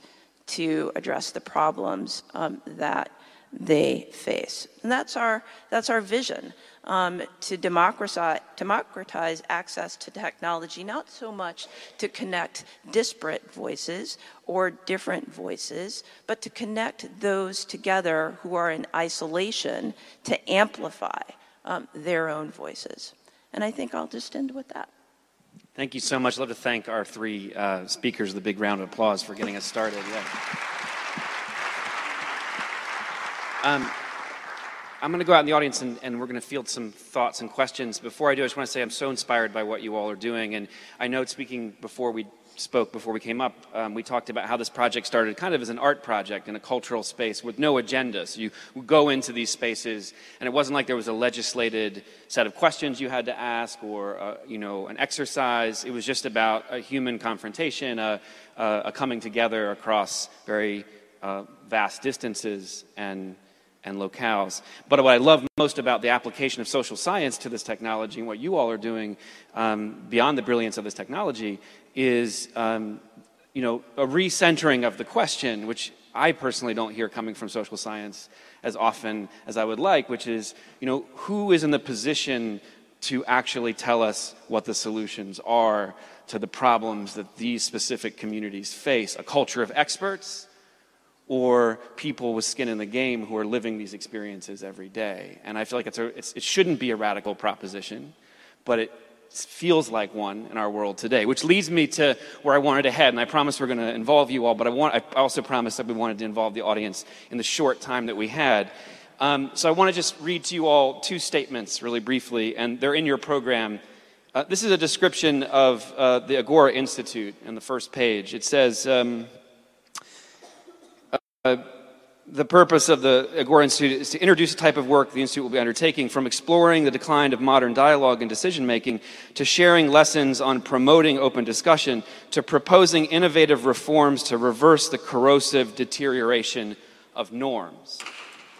Um, now, we've certainly talked in other sessions about the deterioration of norms and how corrosive those can be, but in the context of this discussion, perhaps it's the norms that are inhibiting the very populations that are trying to be served with this technology and this, and this work that Tracey and Vesla are doing, it's very norms that perhaps get in the way of empowering those communities to speak and be heard, even by each other.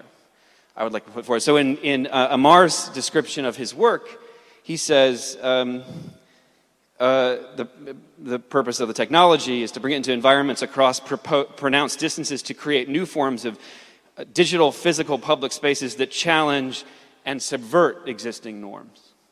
So there seems to be a tension between these two ideas that we've come together to sort of reinstate civil discourse and to bolster the exchange of ideas and dialogue, and on the other hand, that perhaps the, if not corrosion or the erosion of norms, but the subversion of them may be necessary for it to be an inclusive conversation uh, across democracies and perhaps democracy isn't even the form that that kind of inclusion necessarily will ever take. And so, with that, I just want to jump out into the audience, and I have a second mic runner who happens to be my um, colleague from Theater of War Productions, and sometimes seven nights a week we're running mics and audiences, so she's very expert. I have a hand already here, and I'm going to come to him. But the question was simply um, given the tension between those two statements, um, you know, can you all as an audience speak, reflect, question uh, with regard to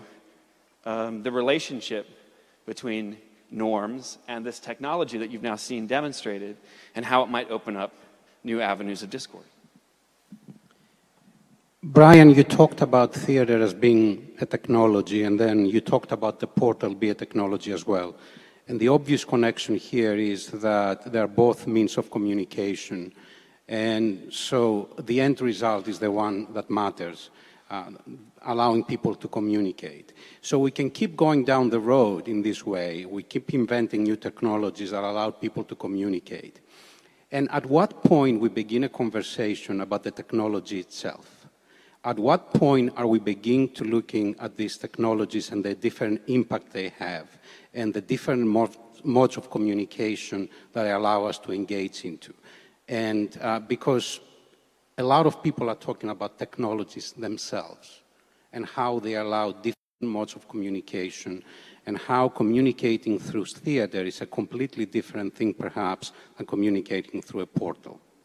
Yeah. Thank you so much. Well, I'm going to just pivot and say to Amar and to Tracey and Vesla, um, I know you created this technology and devised this work around the premise that so many of our technologies isolate us, and this is a deliberate use of a technology to bring people together. And I wonder if you could speak to how it works, but also how you've seen it working sure. in terms of bringing people together in novel ways. Yeah, so just uh, obviously none of these technologies exist outside of contexts and you know conventional use cases. So much of our technology, and when we use that term, so much of it today is run by relatively few gigantic companies that target us as individual consumers of technology. Portals is very much about something Deb said earlier, caught my ear, about a physical location in a public site that's staffed by a human being that cannot scale but with human beings. And so technology is one term to use in relation to it, but I think there are many others. Uh, you know, all that said, uh, what I think we are, Shared Studios, is about a network of human curators who are interconnected in this common project. And the technology, the fact that it's full body, immersive, that you feel like they're right in front of you, you know, that has some import uh, relative to a phone call. It has a difference, and that can be studied by any number of modalities. Uh, but that itself is going to continue to change. And what we hope we can do is assert some agency over the deployment of these technologies. And like I was mentioning with gender in Afghanistan or whatever else, construct norms for a space and for a technology, not in the context of how am I using it as an individual consumer, because you can imagine, you know, endless numbers of uses that are but how do we use it and deploy it first and foremost in the context of communities? I have a slightly different uh, take, not in disagreement, but um, as a social scientist, uh, we were really bowled over uh, by the radical potential of portals uh, of this immersive technology um, to, to kind of reimagine and upend the way we traditionally conceive of doing research. Um, so I'll give you an example. The people that I quoted at the beginning of my uh, short remarks, um, we have a short survey before people enter the, the gold box when we ask them, how do, you, how do you feel about police in your community? And then we ask them to dialogue for, for 20 or 30 minutes. Um, and, and on the, the written iPad survey that we give them, there's a question that says, do you, how much do you trust police? Sometimes, all the time, never, that kind of thing, a five point Likert scale. And the two people I began with both said sometimes to that answer. And I give you that example because the normal way we do public opinion research, the normal way we understand the political ideas of, of Americans, of global citizens, is to ask them questions like that five point questions that actually reveal very little about lived experience, about how people reason together, about how they disagree, about where they feel uh, uncommitted to a particular view. And it's through discourse, it's through these 30 minute uh, uh, um, ideas sharing moments that we get beyond snapshots of public opinion in very isolated, apolitical settings. And one of the things Tracey and I were uh, kind of shocked by is how readily people wanted the chance to engage one another, how, how, how infrequently they would say to us and write down in the gold book outside the portal things like, Nobody's ever asked me what I thought or what my experience with police was. Thank you for asking, thank you for listening. Um, and so we, we conceive of this as a way to, to advance research and to have a more complex uh, view of what the public, the citizenry, thinks about governance, about their own citizenship, about how much they trust uh, the government and, and not, rather than just collecting it in these very isolated uh, snapshots. That we really wanted to move towards me listening to you, you hearing my thoughts, and then how we create shared meaning out of that moment. Tracey, do you want to speak to that? I'm yeah. I, I don't. I do. I know we have uh, so, probably so many other people to say something, but I do want to just say one thing. The reason why those of you might be wondering why um, Vesla read the responses rather than giving you a, a, a, video because we did record them and we have them. But because it's research, the Institutional Review Board, and scholars in the audience know this, um, we can't actually show you what they look like and who they are. We're, we're obligated to anonymize that. And what's interesting about IRB is that they're always thinking about risks. And we had to think of the ways in which people might be harmed by having this particular interaction. And one of the things we said was, well, in talking about your interactions with police and how legal authorities have failed you, you might recall negative experiences, it might be traumatic. And almost without fail, we've seen in the testimonies that people give in the Gold Book, which comes after uh, the portal experience. You write down what you um, felt, what your interaction was like in a gold book with a gold pen. People say uniformly positive things um, that it's cathartic, that it was liberating, that it was tr- a release, it was transformative. Um, and I think that's part of this experience too. Uh, when we are thinking about the potential for this technology to improve uh, democracy. It's really well. You're making. I'm going to hold on. But yeah, there are people over here, and Marjolaine, if you wouldn't mind coming to the center, because we don't want to um, deprive folks. Uh, and sorry if you wouldn't mind. Yeah, unfortunately, we need a boom mic in this space in the short time that we have. Um, yeah, go right ahead. Yeah. Yeah, Uh, my name is John Howard. I'm a librarian at University College Dublin. And I find it interesting today we've been talking about polarization and themes of trust. We haven't used the word reconciliation in talking about how we resolve polarization, and we haven't talked much about culture. But what I'd like to assert, Amar, is that what you have done is created a cultural institution that people are able to trust and enables them to tell their story. And I think the broader message here is that cultural institutions are inherently trusted organizations within society and have a potentially enormous role to play uh, in this whole issue of polarization and of reconciliation. I'm from the Republic of Ireland, and on the island of Ireland, we know a great deal about polarization, and we work very hard towards reconciliation. One of the organizations I am responsible for, the National Folklore Collection, uses its role as a trusted national organization to try to catalyze reconciliation with the travelers, communities, with religious conflict, with the kind of organized repression and abuse that uh, is attributed to the government of Ireland, to the Catholic Church, and other things. I think that is an important message for everyone here that we need to reflect not just on the role of universities, political organizations, and so forth, but also on the potentially powerful role that cultural organizations have to play in this area.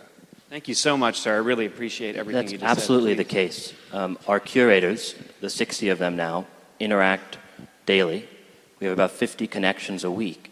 And so what that means is from Gaza to Milwaukee and Kigali to Yangon and on and on and on, with every site connecting to every other site. They come to know one another and are part of this shared undertaking.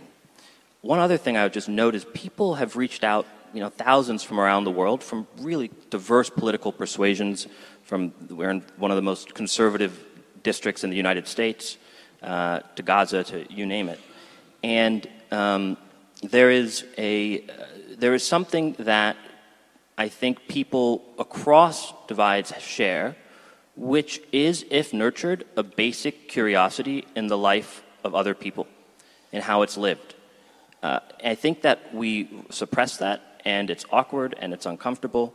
But if, if given a space, people are eager, I feel, to, to share this. And uh, you know, the cultural institutions piece is quite important, and a contemporary definition of art is quite helpful here in discussing an environment where people come without a particular purpose in mind or without the institutional frameworks we're used to, which underlie, you know, we're not selling you ads, we're not charging you money, we're not recording your conversations, we're not, there are many things that we do that make this distinct from other platforms.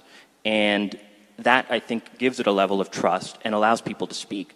But also, because of this differ- difference in distance, people come in and they, and you, as we were walking, Vesla gave just a, I think, the best summation of this, so I might just pass it to you. But I, I was calling it disinterested engagements, but I think there's a better way of putting it that allows for people to have very authentic dialogues that they find vanishingly rare otherwise.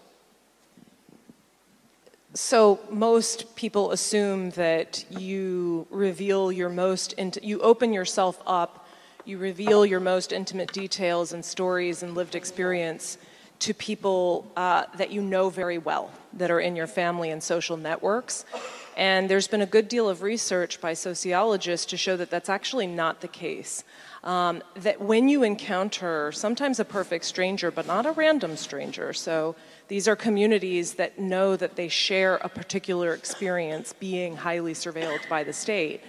When you encounter a perfect stranger, and there's no basis for past baggage or past distrust or future expectation of gain, right? You will never see the person again in your life people actually reveal and open themselves up to uh, really uh, incredible engagements. They share traumas that they've never shared with, peop- with other members of their own family. Um, and that leads to the kind of release that many of them speak about uh, in coming out of the portal.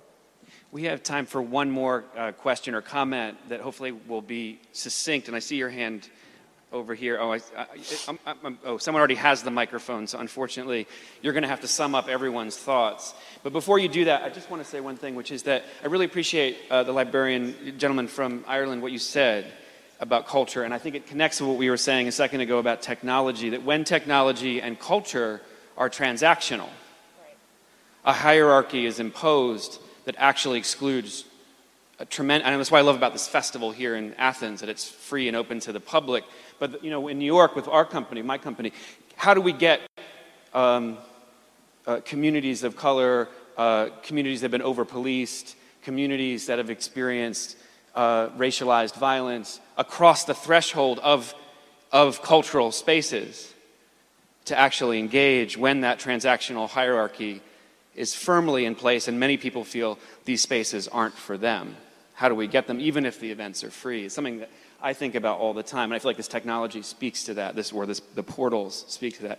Um, you have the mic, sir. No pressure because you're going to have the last word before lunch. We're going to riff on it. Yeah, but uh, I don't yeah. think I can sum up everyone's thoughts on my question because it's something really specific. Uh, so maybe I should pass the mic. It's okay. No, please. I'm just joking. Go right ahead.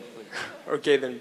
So uh, speaking about new technologies, uh, first of all, I'm Petros. I'm uh, doing an internship for the Stavros Niarchos Foundation. Um, Speaking about technology and new use of media, um, I would like to bring the focus to the use of video games and interactive media. Um, video games have evolved and they are powerful in a way that they have shifted the um, focus from the message we give to the person, like they have differentiated themselves from being a movie or being a book. We don't tell a story, we let the, story, the, we let the player create his own story and his own narrative. Um, Sony Entertainment has been releasing titles over time. We're working closely with David Cage, and where the player has to go through a story and take important decisions. He has to make choices which affect the, how the story progresses. So you have branching storylines and different narratives, and uh, these decisions and choices can be seen and measured in the end in a database. So right, right now, we have not only the opportunity to measure or uh, see how a person thinks, but we can measure how a person would react or what kind of choice he would take given a, a, given a situation where he can have this kind of choice. So do you think this is a more is a better way, a more advanced way to see how people think and act and what are their thoughts on um, and why there is polarization in this sense? Do you think that it's a better way than dialogue? It's a new form of dialogue maybe? I'm happy, you know, uh, I have some quick, you know, W. It, it's an interesting time to bring up games, right? Because WHO just released, just labeled game addiction, you know, as a, a credible disorder. And we know that video game makers are using incredible algorithms to literally play on our dopamine receptors so that we become fully addicted. Now, I know that's not the video game you're describing, but I think that, you know, intermediation with uh, AI and with algorithms presupposes, you know, it, it switches it. it. It basically becomes the machine knowing us as opposed to us knowing ourselves and imagining our future. And I think that can be profoundly disempowering and I think a lot of interventions these days get very excited about smart cities and big data, but what that really means is let us see our people as units of analysis that we can then optimize. And I would say that we need soulful cities, that, that the crisis we face is not one of efficiency, it is one of meaning. And so if you are not in an authentic dialogue with another human being, you cannot even come to know your full self. And without constructing meaning with another human being, uh, we cannot have democratic societies or self governing societies of really any kind. So I have a quick thought on that too, which is a riff off of what um, Amar just said, which is often, you know, I think I have a 12 year old son and he spends a lot of time playing video games. And another way of understanding what um, Amar was talking about is that there's an interaction between the game maker and my son and thinking about what choices he will make and what choices others like him will make without necessarily thinking about creating um, horizontal connections and the creation of um, a public good as opposed to maximizing uh, individual uh, utilities. And what we're trying to do, I think, is to think about this technology in a horizontal way uh, rather than a vertical way. When you think about um, strategies to solve the problems that the people that we're most focused on face. We're not necessarily thinking about the best way to deploy expert knowledge to those places where those people live, but instead maximizing the ways in which those individuals have their own expert knowledge, collecting them, amplifying them, and pushing it up. I mean, literally up because of the hierarchies in which we all live. Um, and so that isn't maybe necessarily responsive to exactly what you are asking when you say, is this a better way? I think it's just a fundamentally different way. I want to polarize using, you know, the technical term of polarize, um, you know, polarize our vision here and thinking about the problem. I think Tracey got that absolutely right. I don't have much to say about uh, video games per se, um, but one thing I wanted to leave you with is that this uh, technology and our larger aim isn't just about connecting people, it's also about hearing their causal story of democracy take shape. And when you listen, and when you listen well, what you will hear is that what we normally, as, as academics who study uh, power and citizenship uh, and trust in legal authorities, is not what we conventionally understand the, the real, you know, blights to democracy to be. What you hear is that they don't want a tighter connection to government. They don't want government more present in their lives. They want uh, a, a, different way of government intervening uh, in their lives. And, and so our larger aim is to actually really try to re-theorize from, you know, we, we call it democracy from below, from the bottom. And it is from the bottom that we can really understand some of the threats that we now face um, and get creative solutions to, to what would bring uh, liberation of our most dis- dispossessed and stateless and unfree. Thank you so much. You know, I'm just struck by, we could be talking for many hours. I want to, beyond this, I want to encourage everyone, even before you go to lunch, I presume the portal will be open. Uh, no, okay. What's that?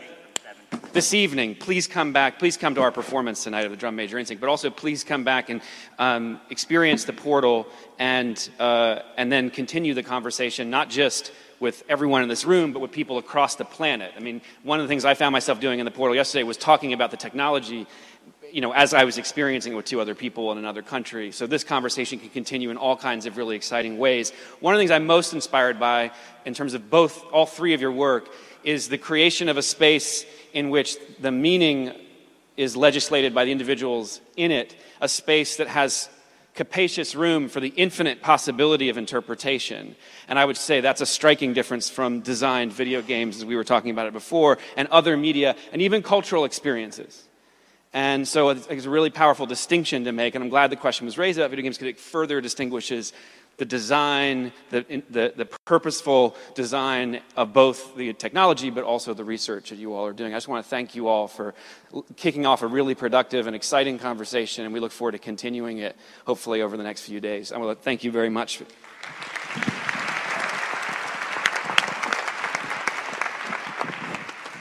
Someone is to deliver closing remarks. I presume it's Elizabeth, so I'm going to pass it back to her. Okay. Um, I'll just say it from here. Thanks so much, everybody. Thanks to all of our panelists um, and all of you for being here.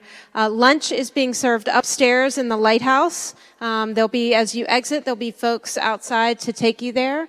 Um, and I hope you'll continue the conversations that have begun in this room today um, over a wonderful meal here in Greece. Thank you.